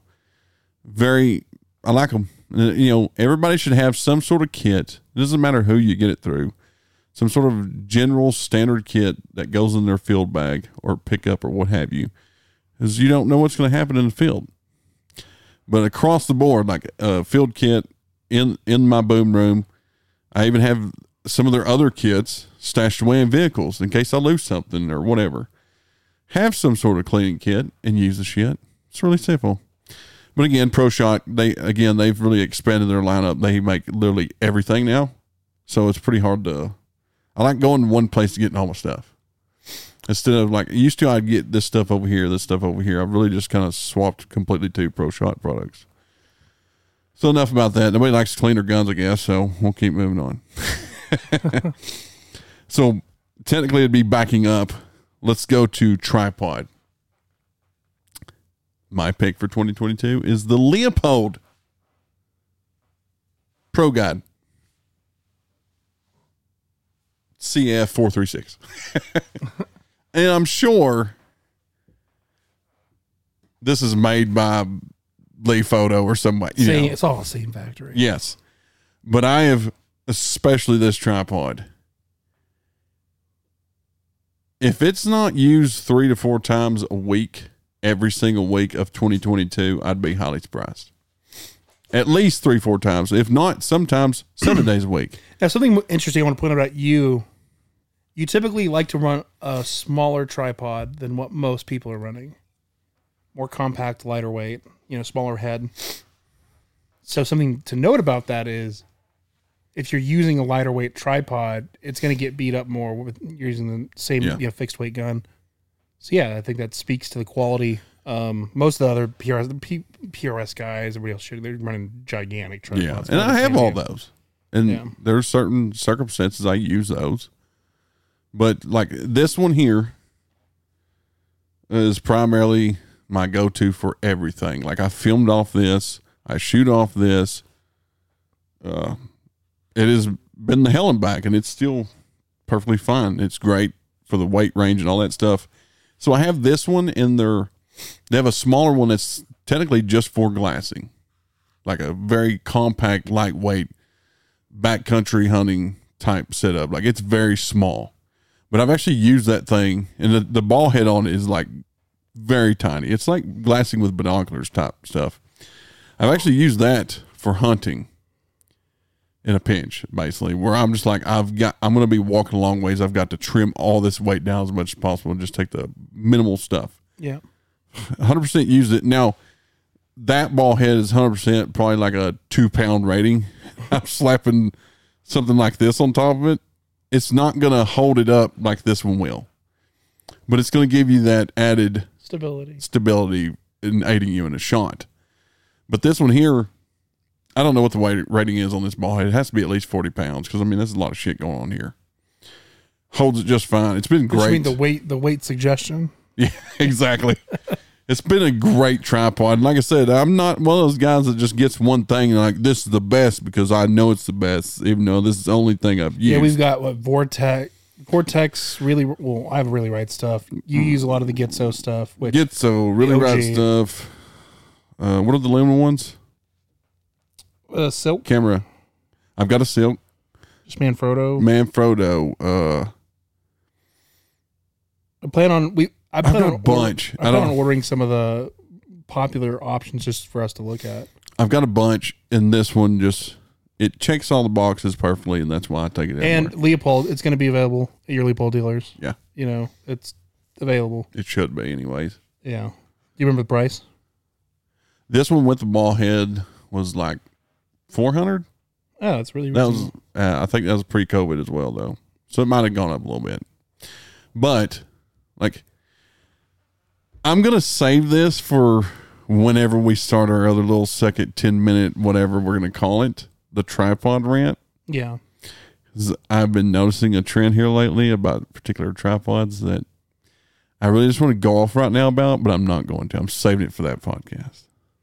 Yeah. uh, put Arca on all your things. Arca all the freaking things. I mean, I didn't say I didn't add a I didn't add a category to my little talk here about Arca rails because it doesn't matter. Just put an Arca rail on your shit. Basically. Look, it's great. There's no clamping bullshit going on here. And And I can place this anywhere. And you can take it off and put a camera on it. Weird. You It's take it off and put other things on it. Stop. I'm just gonna say this. I have to say it. Pick a mounting your I mean that too, but oh stop buying tripods and spending more money converting them into a ball head setup. yes. Just buy a regular good tripod and put an arc rail on your shit. That is all. This I don't throw around the phrase game changer It's a game changer. because I think it's it, it got way overused back when predator hunting seen this big jump in products and bullshit. Arca rails are 100% like the my opinion the biggest game changer in years as far as the shooting platform goes. But anyways, I am digressing. Uh tripods, I mean, I just I picked one cuz I mean this one has literally been my favorite and I've tested all of them. Not all of them, all of them. A pretty big majority as, of them. as quick as they keep popping up, yeah, it's impossible to test all of them. Yeah. So, and I mean, we're going to continue to test more. I mean, I'm sure at some point I'm going to manage to break this son of a bitch. Yeah. Because I mean, it always happens. But so far, it's made it a year. That's quite. That's pretty good. Bipods, and we've already talked about it, so I'm just going to go ahead and reiterate Magpul bipod. the goat. Now, where I'm going to add in something is for daytime hunting off the ground, and the great thing about this one is you can use it off of a chair as well. and I have my complaints about this. Although that said, still my favorite. The MDT SkyPod. Uh, psych S- s- I, I call it Sky. S S no C Y. yeah, I was gonna say it's C. C so anyways, whatever. it's the MDT. It's the MDT. It's the it's the thousand dollar one. It's incredibly expensive. That's not even the biggest, This isn't the biggest one. right? Isn't the other one bigger? No, this is the same as mine. Okay, that is the biggest one. It's freaking. Yeah, I mean, it's it's, awesome It's though. the bipod she told you not to worry about. basically, it's awesome for Probably not what they intended it to be used for. no, but it's awesome for predator hunting because I can go anywhere from laying prone. You're not going to get this kind of versatility out of most bipods. I can go anywhere from laying prone to shooting off the ground, sitting position, to shooting out of my chair. Like you see how tall this thing is, and it has a ton of adjustability. It is a little on the girthy, heavyweight side. I would like to It's see also on the expensive side. very expensive. I would like to see someone really take this design and kind of run with it. Now, in the predator hunting industry, swagger is kind of where a lot of people go to. I don't like it. It's not. It's like I, I just don't like it. It's not my thing. It's uh pretty big and bulky. Now they have come out with some newer models. I need to get get some check them out. But Hold hold that up. Where? like- right here. yeah, there you go. So you can see the full. So yeah, it's three extensions. I don't remember the exact measurement, but you can It's you tall. know, I'm sitting He's sitting in a right chair. here, Yeah. like it's freaking tall. Has unlimited adjustments. It's great, great bipod. Very expensive, ridiculous. Now here is the cons. This Arca clamp does not clamp to all Arca things. I've had to. This is the only one I've had to do this with, so I would just assume it's again, it could be mine that I've probably clogged up with dirt. Like maybe it won't tighten down as far as it will. But anyways, a few of the uh, little arc rails I have on stuff, this won't clamp onto. But literally anything else I have that has an arc clamp will clamp onto it. So I have to assume it's either something I did to it, or it's You have Rainiers pretty hard. probably That's a that's a new one. yeah. Yeah, there's definite differences. Like I should have brought mine in here because you can see how ragged it is now, but it still works, with the exception of, okay, there's basically infinite adjustability in this thing, which is what I like so much. Now, the one of the biggest things I like is it has a pan feature. Now, when you're sitting down making a stand, and the coyotes moving as they typically always do, instead of having to pick up and completely move your bipod you can unlock. Can they see this right Yes. here? Yeah. Unlock the pan feature, and it gives you some pan without having to lift up your bipod.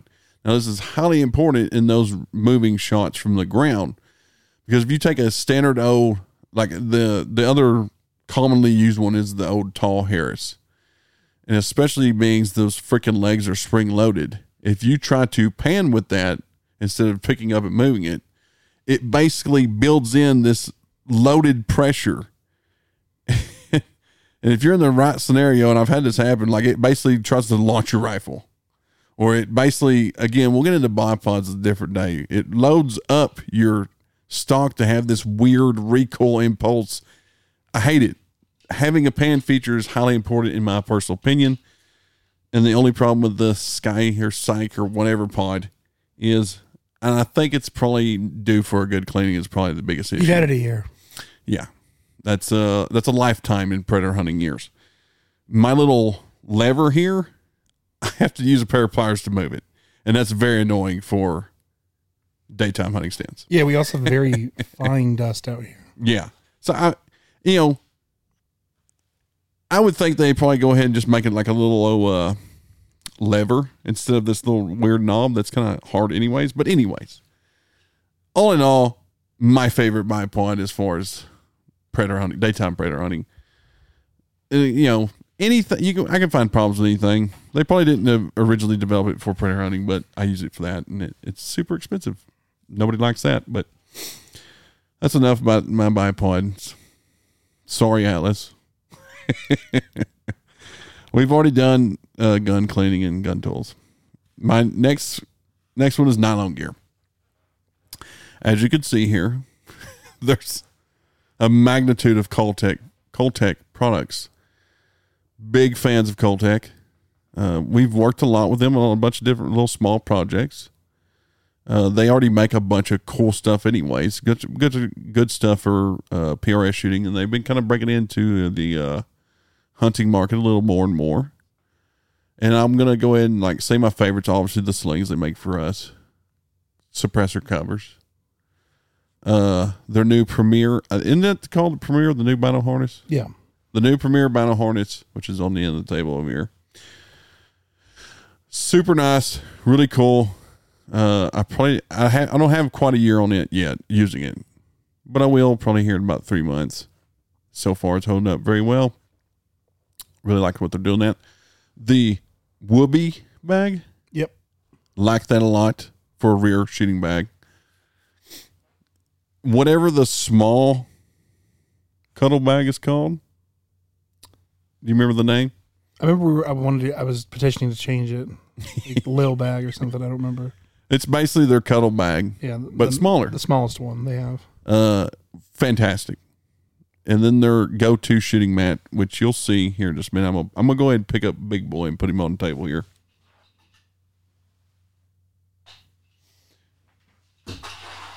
Well, be careful, my bipod It might it might get used. might get scratched. Oh, geez. So okay, boomer, go-to shooting bag, uh, shooting mat. They're on the bottom. It's like a compact shooting mat. So anybody who actually hunts or shoots outside of a uh, range will start to see that a couple things. Number one, short bipods ain't worth a shit. And majority of your long range hunting scenarios, a lot of your shooting is going to be made off of tripod, but a lot of country we hunt in, you can lay prone, but you need a taller bipod, which is why I like the Whoopee bag and the s- smaller. We're going to call that the smaller. uh What do they what do they call that one? We just said it. The smaller uh We don't know cuddle bag. cuddle bag, because that smaller cuddle bag, I can actually use it as a rear bag in a pinch, or the Whoopee bag. It's taller, so great thing about the Magpul bipod, fully extended, it's pretty tall. So you'll find in these long range hunting scenarios, a lot of times, like a 69 inch bipod is completely worthless. So you need taller bipod, taller rear rest, and you'll also find that you typically don't get to dictate where you lay prone at. So having some sort of compact, tougher material little uh, shooting pad to lay down to, to deploy very quickly that just covers your chest and your elbows, which is kind of what that one's kind of about, is highly important. And that's why it literally stays on this bag at all times. Enough of that. Uh, nylon gear, Cole-TAC. And I guess my next favorite would be 511 uh, because of their packs. I've really gotten into their packs. Uh, we'll maybe we'll cover like packs in another video. There's tons of different packs, great packs. For the monies, it's pretty hard to beat 511. This one's basically wore nearly every single day, and it's carried a lot, a lot of weight. Like it's it's dry weight before I even put anything in it because of the gear I keep in this thing. It's probably more than what people like to carry. Anyways, it's so it's I mean it's it's been a um, little under a year worth of abuse, and it still holds like no zippers are broken, nothing like that. And this thing gets loaded up a lot. So, nylon gear, Cole-TAC, uh, 511. That's where I'm at on that. Soft gun case, kind of since we're on the nylon gear type scenario. Savior, that's my pick.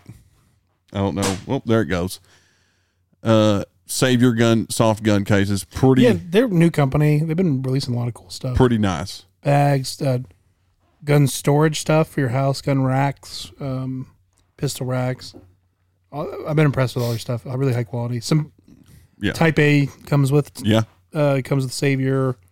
Some of the other brands have been. that's how I become aware of them.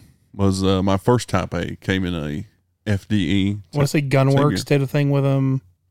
I believe you're right. Um, they have a lot of different styles of bags. They ha- they actually have one, which I don't think we've gotten yet, which is made for like a long range bag Yeah, yeah. that has a lot of cool features to it. I've been uh I've been really impressed with Savior. I have a ton of cases. I've gotten to where unless I'm I have to haul it in the back of my truck, I don't even use hard cases anymore. They're annoying. But I use soft cases a bunch. Cause like especially when we're going out hunting somewhere, and we're gonna be hunting out of side by sides or whatever the case may be.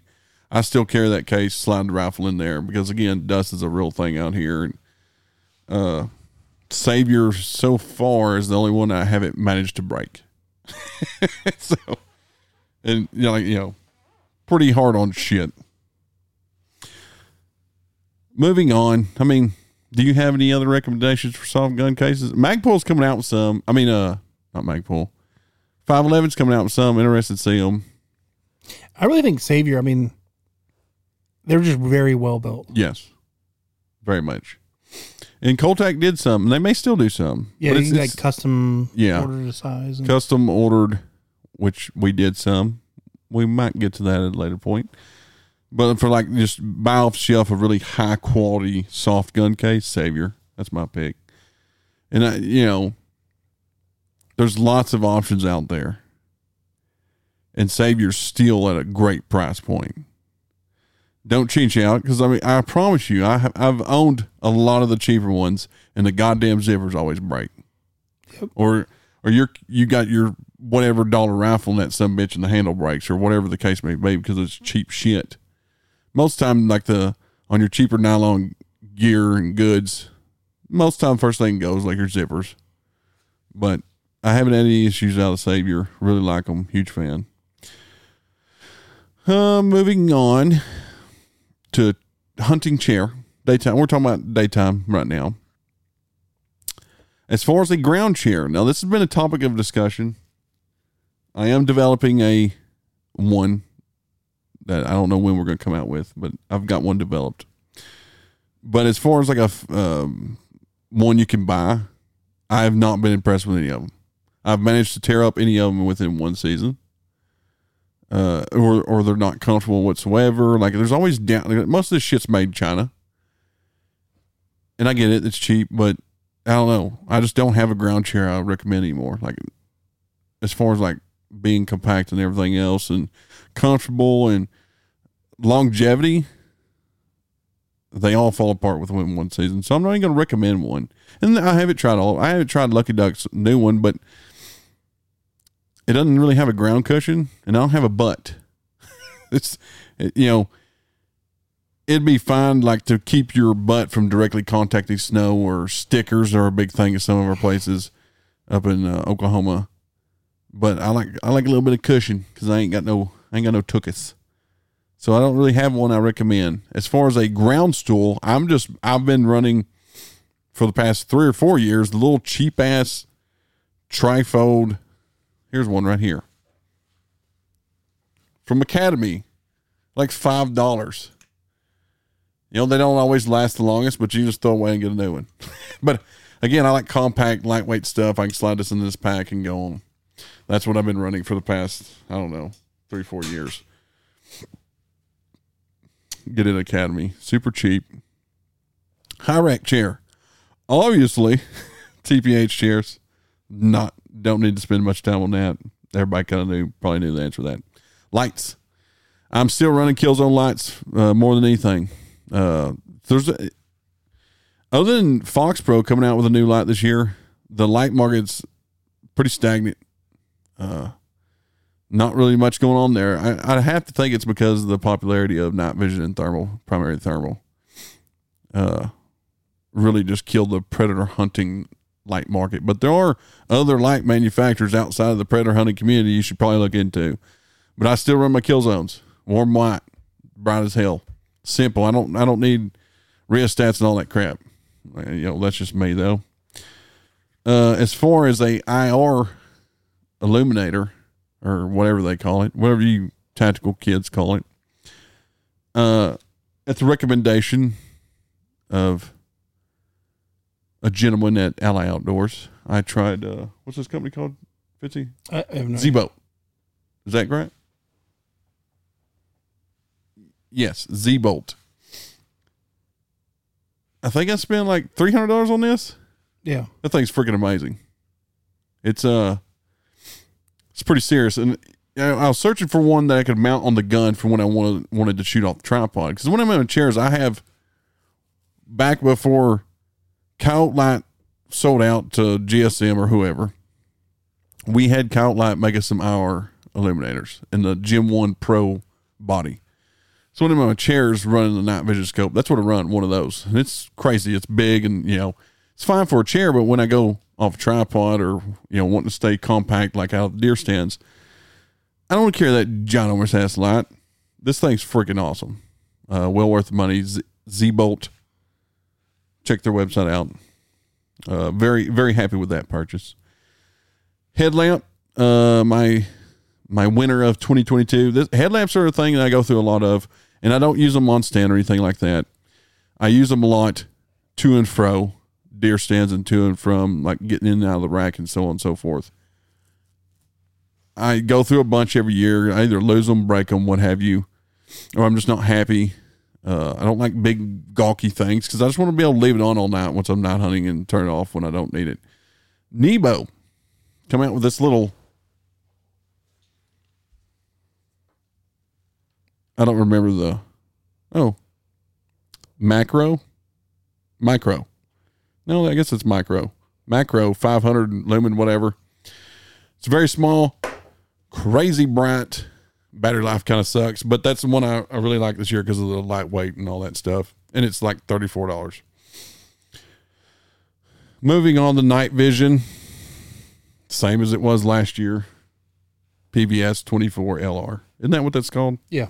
It's the L3 Harris. Now, interesting little side note to this is so EOTech separated from Yes. I'm getting pri- that in private. uh separated from L3. Yeah. They're coming they just started dropping a lot of new products as it pertains to night vision and thermal. And I think they have a new version of this. They do.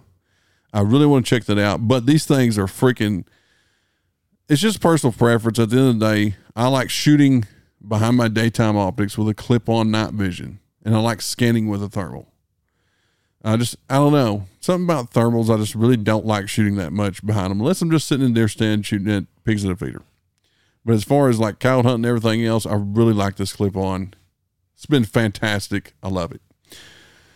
Uh, I'm not, you know, I don't really venture outside of that as far as night vision goes. I do have some real cheap units, and I can't remember. I can't even remember. I don't even care enough to remember what, who makes them. It was just the first time I went to a certain place. I didn't take no night vision or thermal, and I wanted, so I ran down to like a local pawn shop and bought like this cheap ass, and it's actually pretty fair. It's like six hundred dollars. Yeah, I don't remember what it. You know, it's nothing like this. It's a digital night vision, but it's it's pretty fair. Uh, pass that out. I don't even know what else is new on the market. Thermals. My favorite for 2022 was the iRay Rico Micro RH25. Now, close second. Now, I'm not even going to do that for this one. I'm just going to say that's my favorite for 2022. That's a tiny little unit and it's super impressive for its size and all that. And there's there's grillions of thermals I haven't seen because like who can keep up with the thermal market? Yeah. Uh, I know Pulsar just come out with a bunch of new stuff, and um, well, iRay's come out with a bunch of new stuff. But the, of the stuff I've seen, and the one I've really been impressed with, especially for its size, is that mic that uh, Rico Micro RH25. Uh, quick little note on skinning knife. Because I mean, I'm not talking strictly from predators, and if I need to, if I was going to try and skin out a predator, this is what I would use. Outdoor Edge. This is the uh, light uh, Razor Edge Light EDC. Pretty handy. It's just like their other products. You know, it has a swap swap out blade.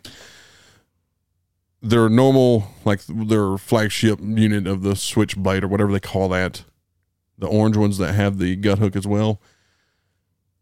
We've had the same two since I bought the first two I got. Uh, still going strong. Like the, the gut hook side, because, uh, you know, Pappy likes to show off and split rib cages of does and stuff because he can with a knife. I just use use shears. They're literally so dull. It's like it almost can't even use it to cut skin anymore. But been fantastic products. They don't get taken care of. They get washed and put up wet. Like they're fine.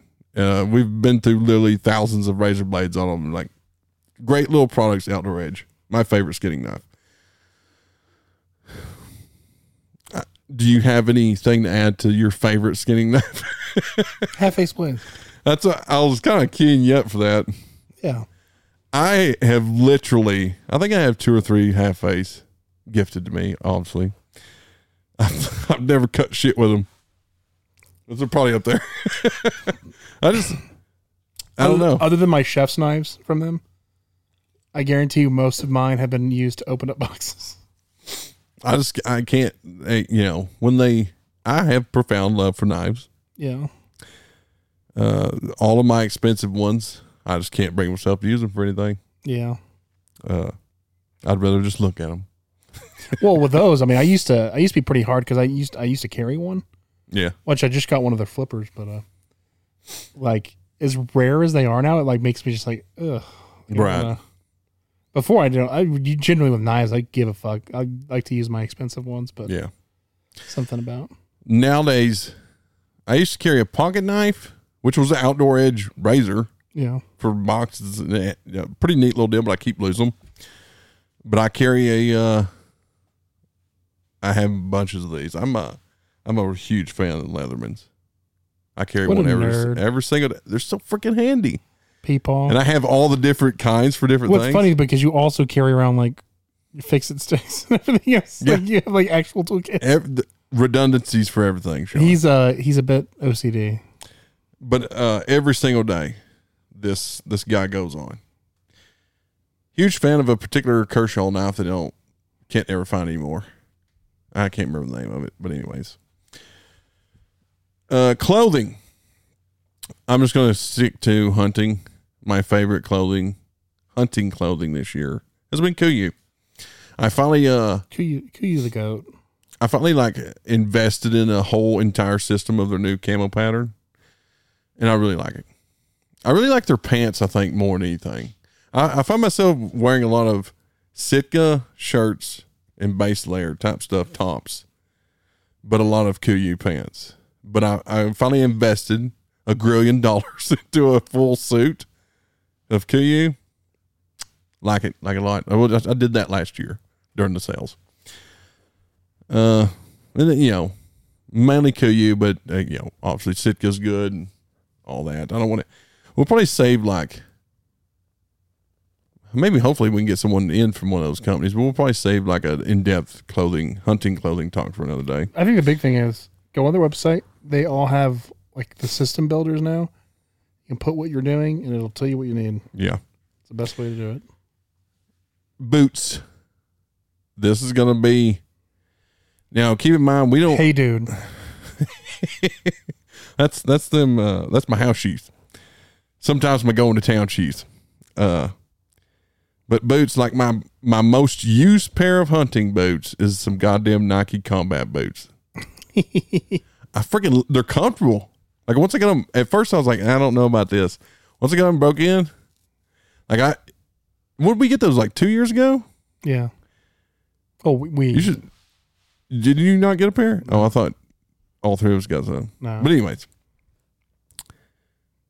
my the grip, the treads almost wore out of mine because I, I ran in them bitches for a long time, just you know trying to get them really broke in. But that's you know you got you also got to think it never rains here. it's like very little rain. Uh, majority of uh, the time, I can just put on a pair of wigwam socks, and I'm good for our winters.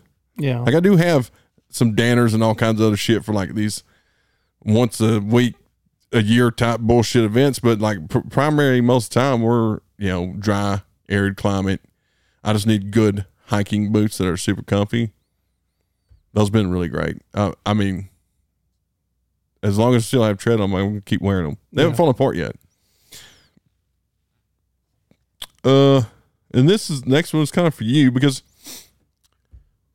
I do get asked a lot. Anytime we put out like a, a cool reel with footage or a good photo of you know like the Bobcat and what have you, I get asked about cameras a lot. Before I, I cut him loose because he's the Oh god. the camera guy. I have a uh, what is it, Sony A7i or whatever, I think you're still rocking the Sony A7R3. and then what's the uh, not the big lens, the bigger like the smaller one than the bigger uh, It'd be the Two 70 to- to, it'd be the 1 to 400 or the 70 to 200. with a two times extender. So probably the 100 to 400. That's yeah, that's a classic. I use for like most of the animal footage you see me get. That's what I'm using.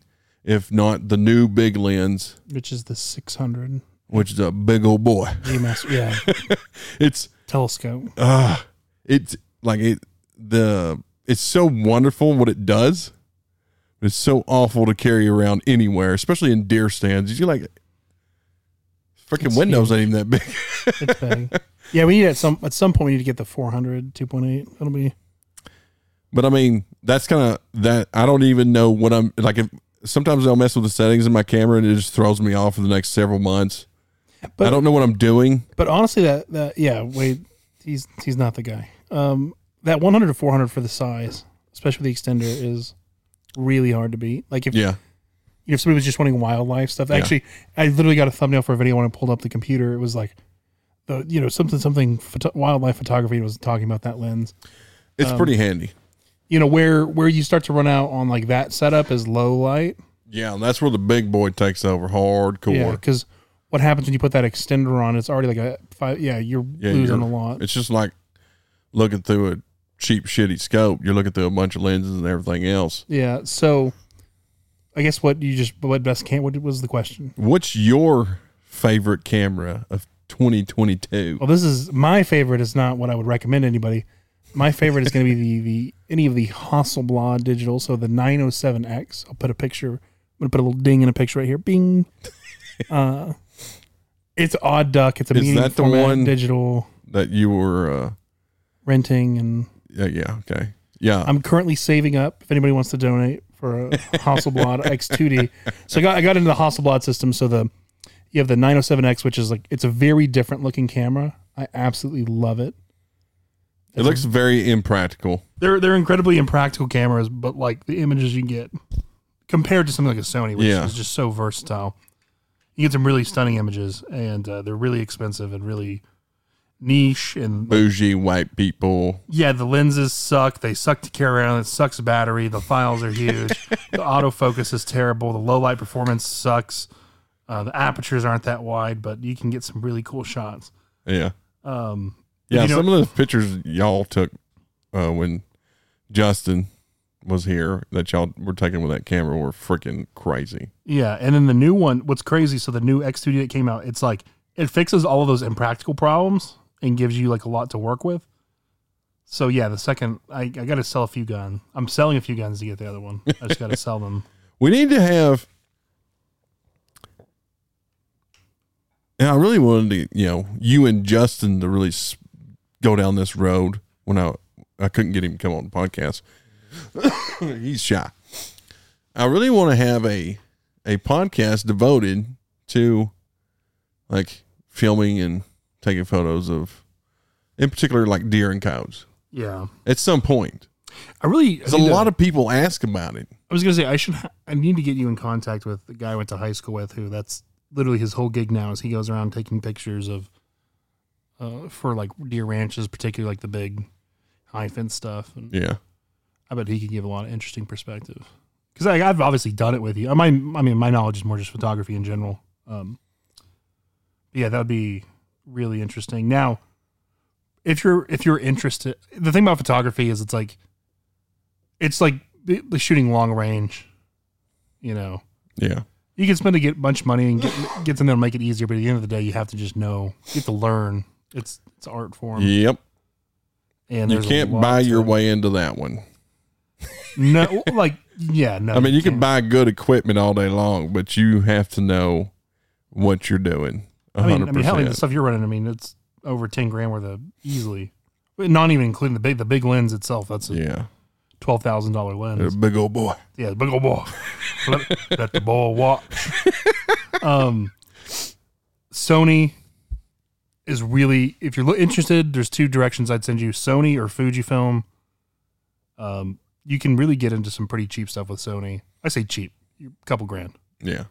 Um, yeah, that's just that's a hard one. It's it's something you got to dedicate yourself if you're actually interested in it. Learn it. If you have any questions, particularly, uh, post them. I'll I'll answer whatever I can. But I mean, I've been doing photography for Yeah. a, lo- a lot of years now, and there's still so much I don't know. And then when you get into video, it's a that's a whole other whole other world. I think uh, to me, it seems like the biggest pain in the ass is editing. I, I mean, Well, yes. Well, I. It's kind of like anything else, right? It's like workflow. Like if you're really good at filming, the editing comes easier. right. But like you, you know, sorting through stuff Right. and finding and oh, if I just would have had this shot, or if I just would have did this, this would have been easier. Like the editing is its own barrier to entry, Yes. but like getting a stable shot, like you know, it took us a while to even dial this.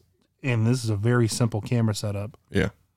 not even an expensive camera. It looks looks good. Um, but it is it's a lot of tweaking, a lot of learning, and then with video comes sound, which is a whole other thing. Which I've learned a lot about that this year. It's been a giant pain. I hope our audio is decent. I know it. Could, I know it could still improve, but You can definitely, you can always improve anything, but it's definitely way better than most of the shit out there. yeah. I'm just gonna say that. Well, you kind of look at that, and the same thing with photography, right? Like, where are you trying to be? Are you trying to be, you know, are you trying to be a Wyman Meinzer, or or you just want to take pictures? Like, when you go out, have cool pictures. Remember, Yeah. those kind of look different. Which, really, with phones nowadays, like, phones are so impressive, and they're getting better every year. Like, you can really do a lot of that off of the phone. Um, but you know, yeah, we'll have to do like a long form. Yeah, because I mean, there's a lot. There's a lot to get into there when you start talking about shooting really good quality at longer distances. You might as well just start increasing that budget for lenses. Is what well, yeah, I'm seeing. because it's it's that, and then also the camera, like because like the big lens that has internal st- stability, so it's it's kind of like long range, like right, like you know the the you have your atmospheric conditions, and you have you know holding the camera steady, what your camera capable of, and yeah, it's a whole whole rabbit hole. Absolutely, it's like anything. You can uh, get into a lot of money very fast. Oh, I mean, God, yeah, I mean, my gun hobby's bad, but my camera hobby, I mean, again, we'll we'll say that for a full podcast because there's. know. I probably get that asked just as much as all these you know questions I'm answering right now about hunting gear. Is hey, what camera y'all running? I'm just like a Sony. yeah, well, that's the other the other, other recommendation, which is probably what I'd give you for shooting too, is go out there and just start doing it, Yeah, and you'll kind of learn what you need. Um, if you already have some kind of camera, even if it's old, go like you can, like unlike the gun community, which is highly hindered on things like YouTube, like camera community, you can go watch a forty minute video to learn every in and out of your camera. yeah. Like all that content's out there, and so many people are doing it. So yeah. Next is mouth calls. Oh, well, my favorite mouth calls. No, I'm kidding. You should have had something ready to go so you can just really sell it. Obviously, open reed TPH mouth call available now on the website. Uh, for a closed reed, my these answers have been the same for the past I don't know four or five years. Just because, again, the market kind of went stagnant. I mean, there's still some custom call makers out there doing cool stuff, but the market kind of went stagnant as as it pertains to mouth calls. And you know, I kind of found in a, a certain groove of three mouth calls, and that's kind of where I live. Uh, the TPH open reed, which is made by Orion Game Calls. You know, there's no secret there. The stickers on the back side of the call. Uh, closed reeds, hairy legged critter calls. And then what, which one in particular is the rodent? I probably use the rodent more than anything. Uh, than literally any of the mouth calls. And then as far as diaphragm call, MFK, you know, uh, I tried early on when it, again the predator hunting scene was you know jamming along and all kinds of stuff. I tried all kinds of different diaphragms.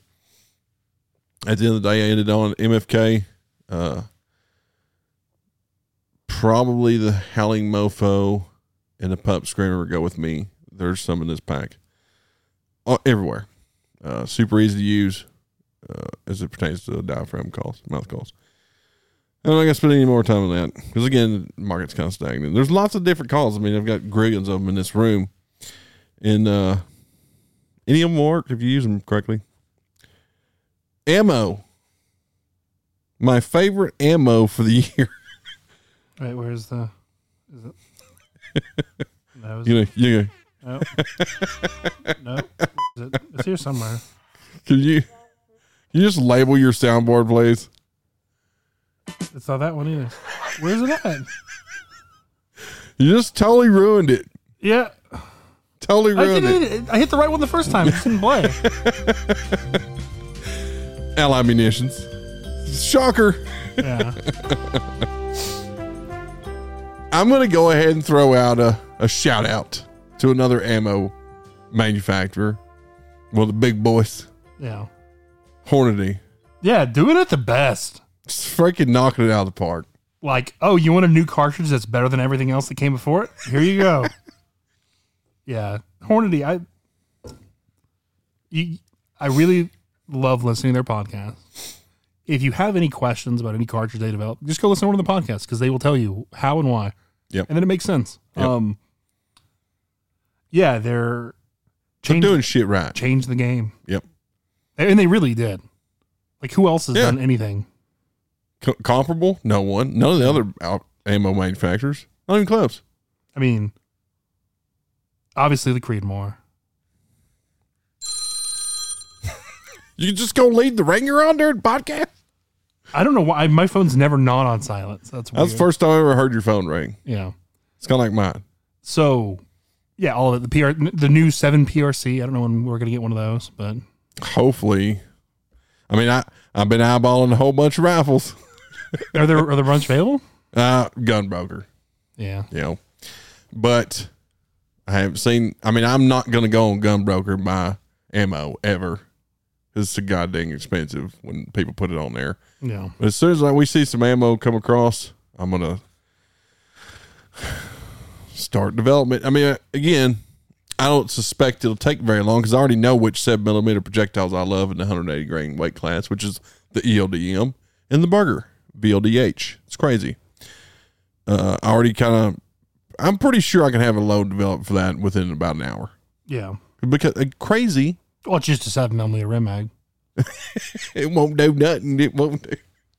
Headspace. no, headspace off the, sh- the, rim. It's Yeah, it's totally fine. Again, as soon as that, you know, we've already been getting emails about it. Y'all got any seven PRC ready yet? And I'm like, no, yeah. you gotta get some brass out here. I'm sure mid to late 23, you're gonna start seeing companies like ADG and uh, probably Peterson's start slapping out some seven PRC brass. I just, I can't imagine they won't. Yeah. The, I can't imagine it may be a pretty low quality to begin with, but I can't imagine they won't flip some out there. But luckily, being that Hornady, when they design their rifles and they design the SAAMI specs, you get solid ammo choices with, you know, solid barrel twists that are commonly available. So you know what? Shoot that factory ammo. You'll be fine for now, and then Yeah. when we get around and we release release our Yeah. stuff, it'll be even better. Yep. Again, I mean, there is, especially in the big boys. I mean, there's other, uh, I guess what's known as boutique ammo companies out there killing it, like uh, the guys with all the freaking fancy powder droppers. Eagle Eye. No. Uh, they just recently expanded. Oh, a no munition. Unknown munitions, killing it.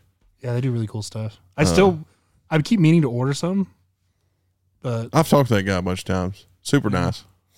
Uh, at some because there was point, there was some stuff that you didn't have. Was it maybe there? There's some stuff you haven't loaded for yet. I was just gonna order from them. I don't remember. they're killing it. They're doing. I mean, they recently opened up a little store there. Nice. They're doing some like they got their own actions going. Like Sounds like they're really- becoming pretty known.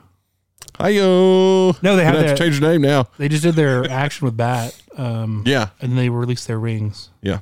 yeah, I really like them. doing a lot of cool stuff. Uh, really nice guys. Talked to them several times. Uh, and their layout's really cool. Uh, they're they give you a lot of information. There's a lot of Yeah. selection, which I think it's I think it's like built to order. They do load packs. I know. I don't know. I haven't looked at their website in a, in a minute, hot minute. I don't know what they're up Yeah. to now, but I think they do like load packs to where you can kind of really dial in your load and all that stuff. Yeah, so precision long range ammo, unknown munitions. They're definitely They check do. them out. They do a lot of cool stuff. Uh, yeah, I just like their Instagram posts. Yeah, they're they're killing it. Uh, yeah, that's kind of Anybody else run ammo? ammo. Everybody else? Mm, no, Yeah. those are my like top favorites. I mean, uh, Gorilla's doing getting getting. Gorilla seems interesting. Um, I really like watching Grindhard ammo. That's who I was trying to think of. Not Gorilla. I've never even tried Gorilla. Uh, well, Grindhard. Gor- Gorilla's doing some interesting stuff too, but Grindhard, it's interesting because they're. I've been following that guy because he had some. James had bought some stuff from him years ago. I've been following him for like since fifteen, maybe sixteen, and he's like, "Oh, I'm gonna do like he's like I'm gonna do this whole thing," and to see him do an actual when we say ammo company, he is making his own brass casings Right. and balls. Spinning They're- up, getting they're going to be doing their own primers Big at some boy. point. Like they're and they're doing bulk, uh, bulk, you know, nine mil, five five six. But then they're doing their what do they call it? Amentine's been using it. It's controlled chaos, something. I think so. They've been doing some kind of hunting ammo that's supposed to be pretty cool. Um, six five and six five Creed, but it's re- I really like watching new companies form from Yeah. uh, people. And then another one, if you're into subsonic stuff, Discreet bal- Yeah. uh, Yeah. I forgot about them for a second. They're really heavy into the 300 blackout, subsonic expanding stuff. They seem to be like the guys when it comes Yeah. to subsonic ammo. Yeah, and I, you know, hats off to them because subsonic, I hate developing and working on subsonic shit. Because, yeah, that's a different subject for a different day. I just don't, I dislike it. Uh, I guess my, my last for 2022 favorites, my last uh, little subject here is favorite podcast. And I'm not going to be, you know, full of myself and say ours because there's definitely always room for improvement as it pertains to myself. We've definitely, I mean, we've learned so much. Yes, And I, I feel like we're just now starting to like find our stride a little bit. right. I think, I think with our plans for next year, that's going to get better. Yeah. But my particular favorites. Now I listen to a, a gobs of different podcasts, and uh, I had to just choose a few of my favorites. Like I don't I don't consume any music except for maybe once a month. I just get in the mood. and I want to listen to a song. All the other time, AirPods are in or in the pickup podcast. I consume lots of information that way because there's lots to be had out there. Uh, as far as predator hunting podcast, I'm going to go with Jeff's. Uh, he's very, and I, and, you know, I'll admit I haven't listened to Fox Pro's new one yet because I'm I'm always behind on all my shit. So Yeah. uh, so currently my favorite predator hunting podcast is Jeff's because he's very much more uh, information driven. Like, and we we've gotten a little bit of kickback, not a lot. You know, even though this is the Texas predator hunting podcast, and if you actually listen to the podcast, a lot of things really play into the predator hunting thing. But we're exploring all things. Like, Yeah. and we do some deer hunting coverage, and because that's kind of tied in with predator hunting, but and we'll kind of talk on different subjects here and there. But if you if you just listen, most of the things I do is to make me a better predator hunter. like, and I and I work that shit in everywhere I can. But we're not strictly predator hunting. Like we're all things, Yeah. kind of all things hunting. But Jeff is really kind of focused on predator hunters and predator hunting topics and so on and so forth. And just my opinion, he again I haven't listened to the Fox Pro one, and I'm sure there's a few new ones I haven't caught as well. But I try to I try to keep up with all the new ones. His is my favorite. Uh, Jeff's a great guy. His Eastman's Predator Pros podcast. Check check his stuff out. Uh, I there's a lot of decent hunting, like general hunting podcast. I I think my favorite is Bear Grease, uh, which is like a an offshoot from uh, what's his name? Uh, Steve Rinella? Yeah, Steve Rinella and them kind of own like their own little podcast network now. And Bear Grease is an offshoot, is you know, uh, buddies of Steve. Now it's like a they do a one or two podcasts a week. I can't remember. I think two for sure because they have like a their normal episode. Then they have like what it's called a bear grease render, where they just kind of it's like a bullshit session, kind of like this has been. But he does a lot of stuff on history. I love it. I, I really like that guy's uh, setup, and he's got some super interesting stories. And it's called the Bear Grease Podcast. Cleared Hot with Andy Stumpf. Uh, Yeah. Great podcast. Jocko, naturally. And then uh, one of my newest favorites, I had watched like a bunch of clips over the years and stuff like that. Uh, but here recently, I just become like a weekly listener. I think he kind of moved up my list. It's Sean Ryan Show. He's got a fascinating guest all all That's the gonna say it's just like this. Yeah, I really. His are like a treat because it's you don't know what you're about Just- to get into. Freaking awesome guest. Yeah, And uh, he reminds us of, of Yeah. one of our friends. yeah. So it's, it's hilarious. I mean, that's that's my top five podcasts. I listen to way too many of them. Yeah, that's. I was sitting there thinking while you were saying that, like, I couldn't even imagine trying. I listen to so much It's hard to varied content that, like, there are very few things that I'm like, oh, I have to listen to the new episode of this because I'm just this month I might be on this. You you you know this of all people. I'm schizophrenic or whatever, but uh, all over Crazy person.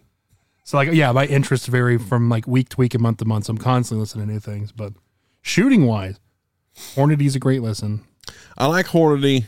I'm, I'm not going to consider most these my part. top because like it's not like because Yeah, again, Hornady no- gets listened to every week. yeah.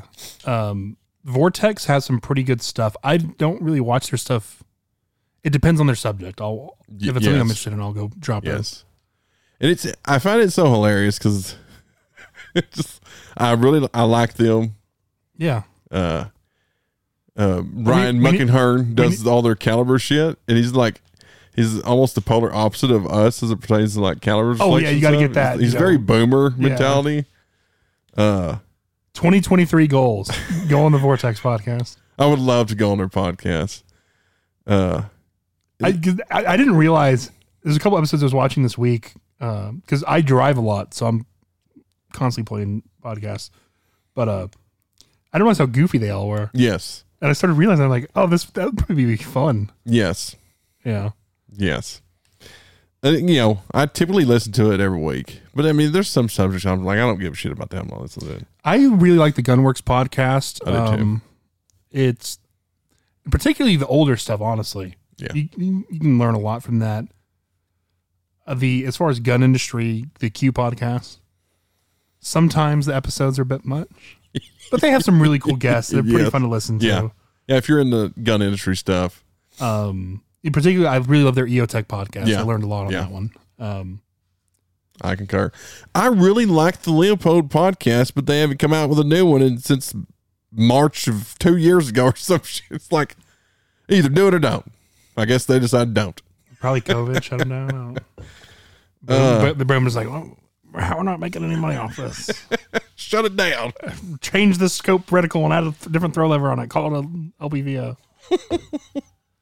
Past that, I'm going to recommend because I don't want to get too far off into my political realm of podcasts. Oh, Jesus Christ. but this podcast really like. I think if you're right leaning, you'll like it. Uh, it's the I'm Doing Great podcast. I'm doing great. Yeah, um, interesting. It's an interesting group. Uh, interesting combination of people. Pretty funny. Kind of very far right wing, but like in a great way. I've I've never Lucas was on there. I'll send you that episode. I enjoyed the episode when he was on Vortex. Uh I guess I never listened to that one. Yeah. Um. my my podcasts are like very much like that that Jocko crowd, Andy and Yeah. Rogan and all that. But everything else is just like shooting and hunting related, hundred percent. But the problem a problem with a lot of the uh shooting podcasts, I'm gonna say it right now, they're absolute garbage. Yeah. I've been. I told you last week. I was like, like you kind of have a dry spell because again, what's a podcast to me is weird because it's like what's podcast, what's content. I'm just constantly listening to something to learn stuff. You just turn my camera off. Oh, there we go. Like you're done. Well, yeah, you're you're out of here. No more you. Uh, I was trying to listen to more Brian Litz stuff because I really love listening, and I kind of expended all these YouTube videos, So and I tried to listen to podcasts with him You- on it. you got to get through the absolutely atrocious audio, the cheesy ass shitty 80s music intro, Yeah, but you go to the I think it's the modern day sniper whatever. It's Frank Galli, his podcast. oh, Cypher, uh, yeah, yeah, Sniper's Hide guy. yeah. They did uh and I forget the numbers. They did, him and uh Emil, however you say his name, the the wind reading God, yeah. which I really like listening to him too. But Brian and Emil uh, did a no BS BC series. Now it's probably been two years ago because they did it right when COVID kicked off and got tough. Yeah. It's no BS BC series on Frank's podcast. Again, they're on their phones calling in to Frank's podcast. But-. Yes, but it's a great series. Yeah. Now, as as it pertains to like other shooting, and I'm saying shooting because I'm really talking to you, PRS crowd people. If anybody has a good recommendation for an actual good PRS podcast, please let me know because I I enjoy listening to that kind of stuff. But I'm not going to say names. All the ones I listen to either have dog shit audio, someone who has no business trying to do a podcast, and I don't think I'm that good, and they're absolutely atrocious. So I'm not. yeah, I like- would be careful saying that because it's like I don't. Yeah. Yeah. we don't think we're good either. No, no, no. Trust me, you people can't say nothing I haven't said to myself 12 times worse. Over. I'm not claiming to be good at this whatsoever. However, these things are terrible. It's like I want to I just want someone good to put on one. Like, you know, I like Frank's podcast for the most part Yeah. uh, they get they get a little. I guess we probably do the same shit. They get a little too much in like this bickering bullshit about PRS and everything all the time. I'm just like, just give me just give me information here. I don't Yeah. I don't care what the PRS people are bitching at each other Well, you about. can have those episodes, right? Like, but then like, I said, just, there's just so much. Like, I would love the better format to listen to like Brian Litz and well, he has a podcast now, but I think he got paid for it. Uh, Yeah, they they finally started a podcast, but I'm pretty sure you have to pay for it. Like it's not even offered free. well, yeah, I, in all that stuff, I'm again, I don't really religiously listen to any one podcast. Like, I'm just constant. Yeah. I'm more of a YouTube guy, and I'm just whatever. I just listen. I listen to what the algorithm tells me to listen to. I don't I don't listen to the machine. Yeah. I, I, I let I let, I let uh, complex uh, algorithms decide where my life is going. it's not working out too well so far. So Uh, uh, that's probably enough on podcasts. yeah. They're great. I I tell people this all the time. Like, I get made fun of because I don't listen to music by you know Daniel and them. Obviously, they're big music lovers. Big Keith Whitley fans. I'm like, you literally have. There's on Spotify. There's what four million podcasts now. Yeah. You literally have at your fingertips an access access to so much information now. I don't know why you'd want to listen to music anymore. See, I'm uh I kind of agree, but I listen to a, a shit ton of content and I listen to a bunch of music. I don't- So It's all content for me, buddy. I just I I, get I'll- moods. I, I love hearing good stories. That's why I love Jocko's and Andy Stumpf's.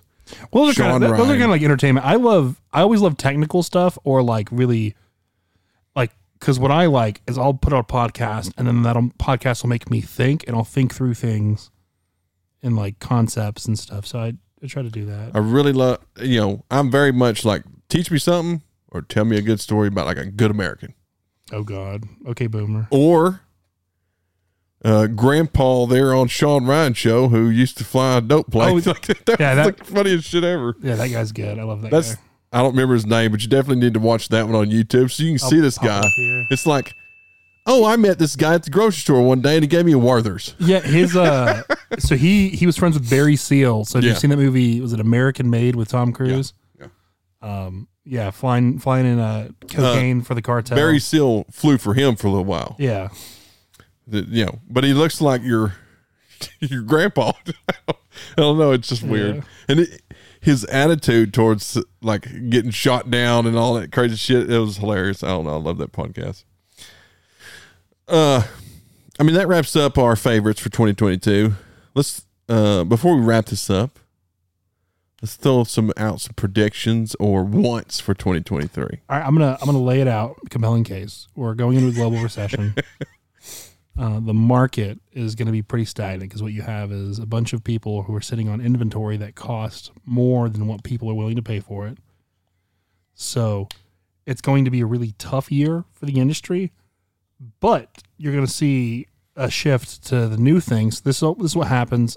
Again, listen to things like uh, the Horny podcast. You'll start to learn like they have all this shit that goes on the back burner, like 6.5 PRC or even 300 PRC, whenever it's busy, and then whenever it slows down is when they actually like, okay, let's get this on the market.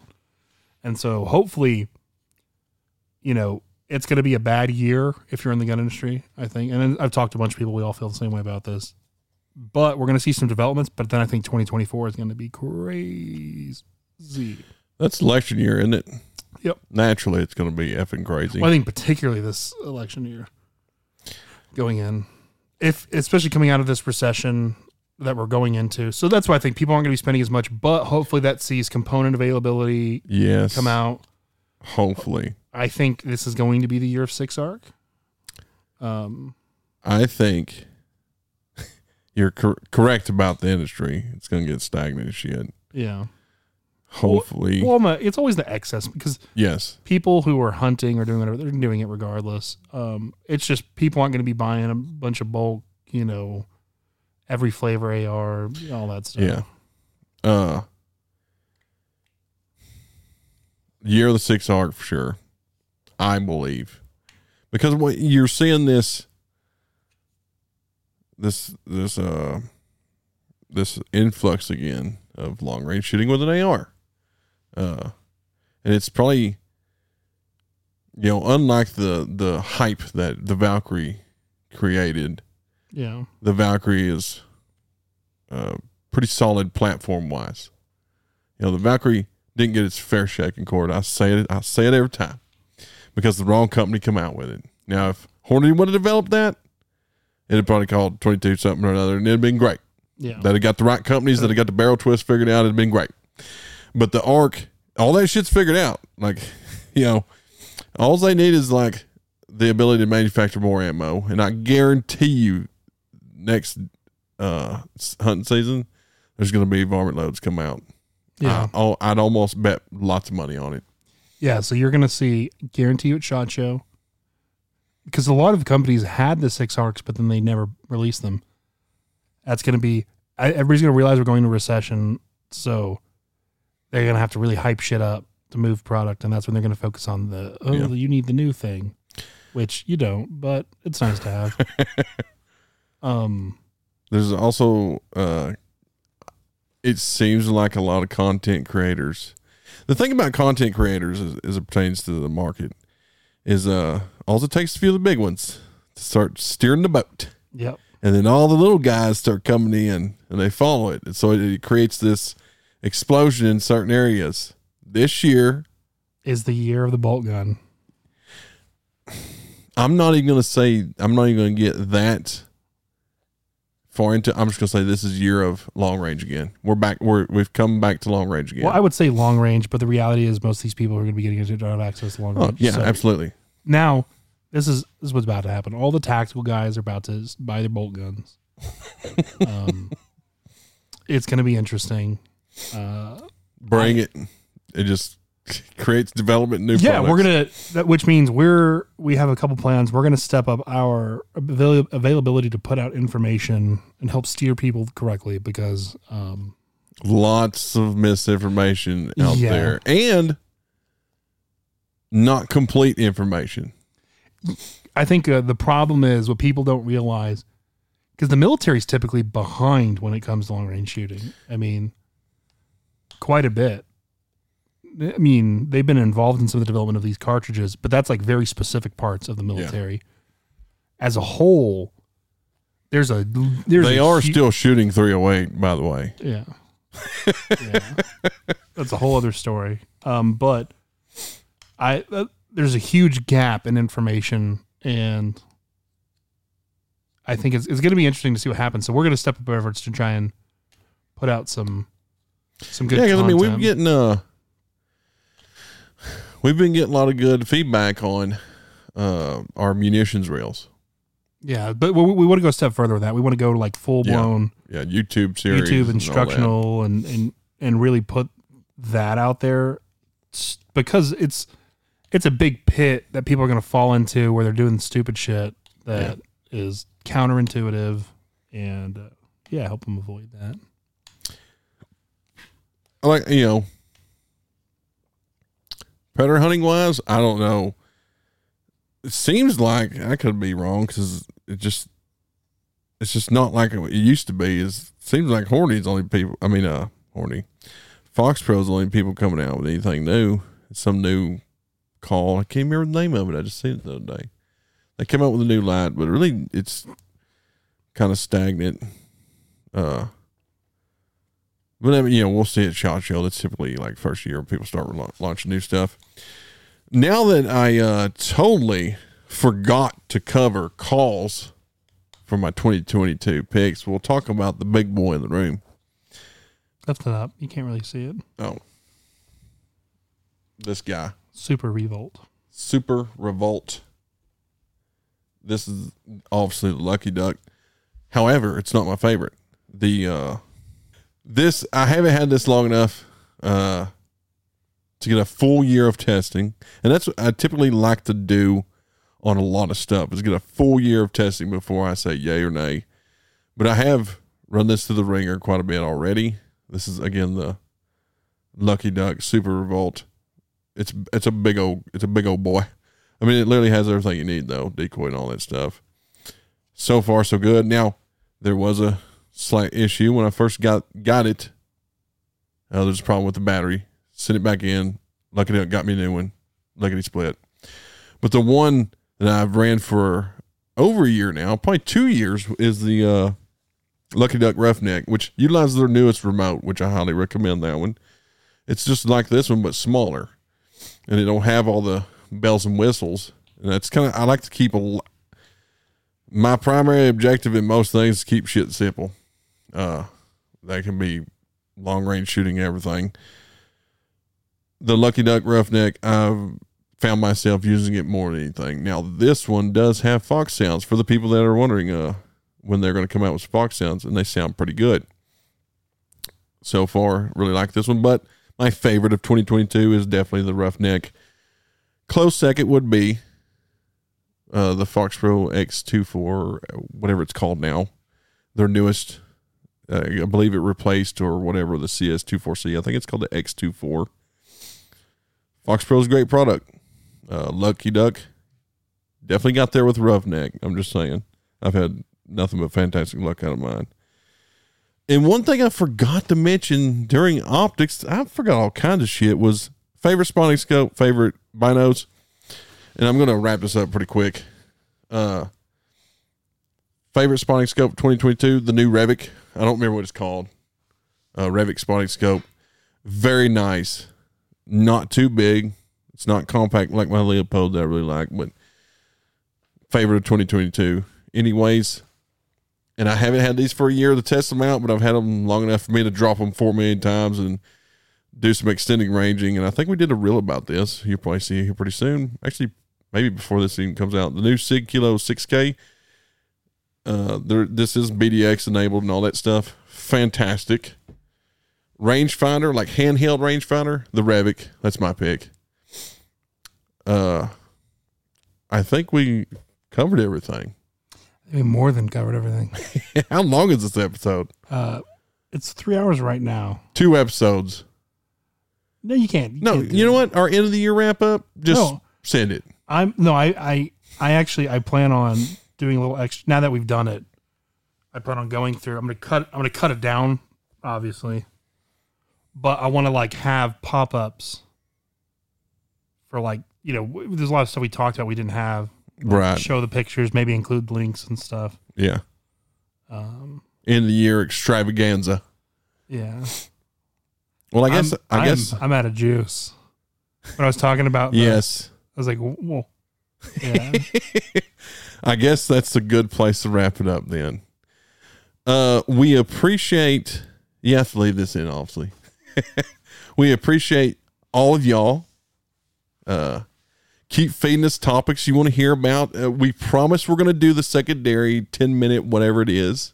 Yeah, We're once you- waiting on a, a prop for Mr. So and so over here. yeah, that's gonna be a, a, a first of the year thing. Uh, and, you know, that's going to get into like a lot of topics that ain't worthy of a, a complete podcast, but they're topics people ask for nonetheless. And it is coming. Uh, we again, we appreciate everybody. We appreciate the feedback. We we enjoy doing this. It's fun. Uh, we'll start getting more people in here again once kind of hunt season's over. Like a lot of people's schedules get crazy. A lot of people that we're going to have on, their schedules get crazy this time of year. So we, you know, we have a lot of guests lined up for this off season again, which will be fun. Uh, let us know what you think in the comments. I hate saying this because it's so gay and stupid, but like, comment, subscribe, rate, review, all that crap. Help us feed the algorithm. Uh, shout out to our sponsor, allymunitions.com. That's all I'm going to say. Yeah.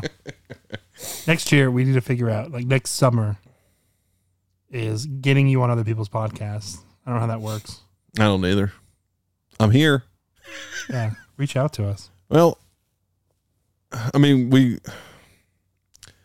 I don't know. We probably just need to get in the vehicle and travel. 'Cause, I mean, there's That's- been, that was my- I've talked my to a bunch is- of them. If we talk to people and like just pick a pick a couple weeks and we'll just go travel around.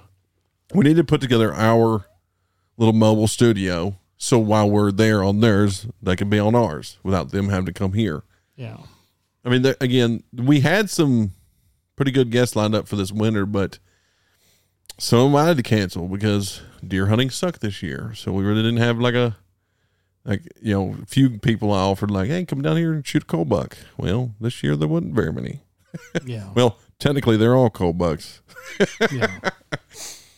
But anyways, we appreciate y'all. We'll see you next time. Happy New Year. You're so joyful.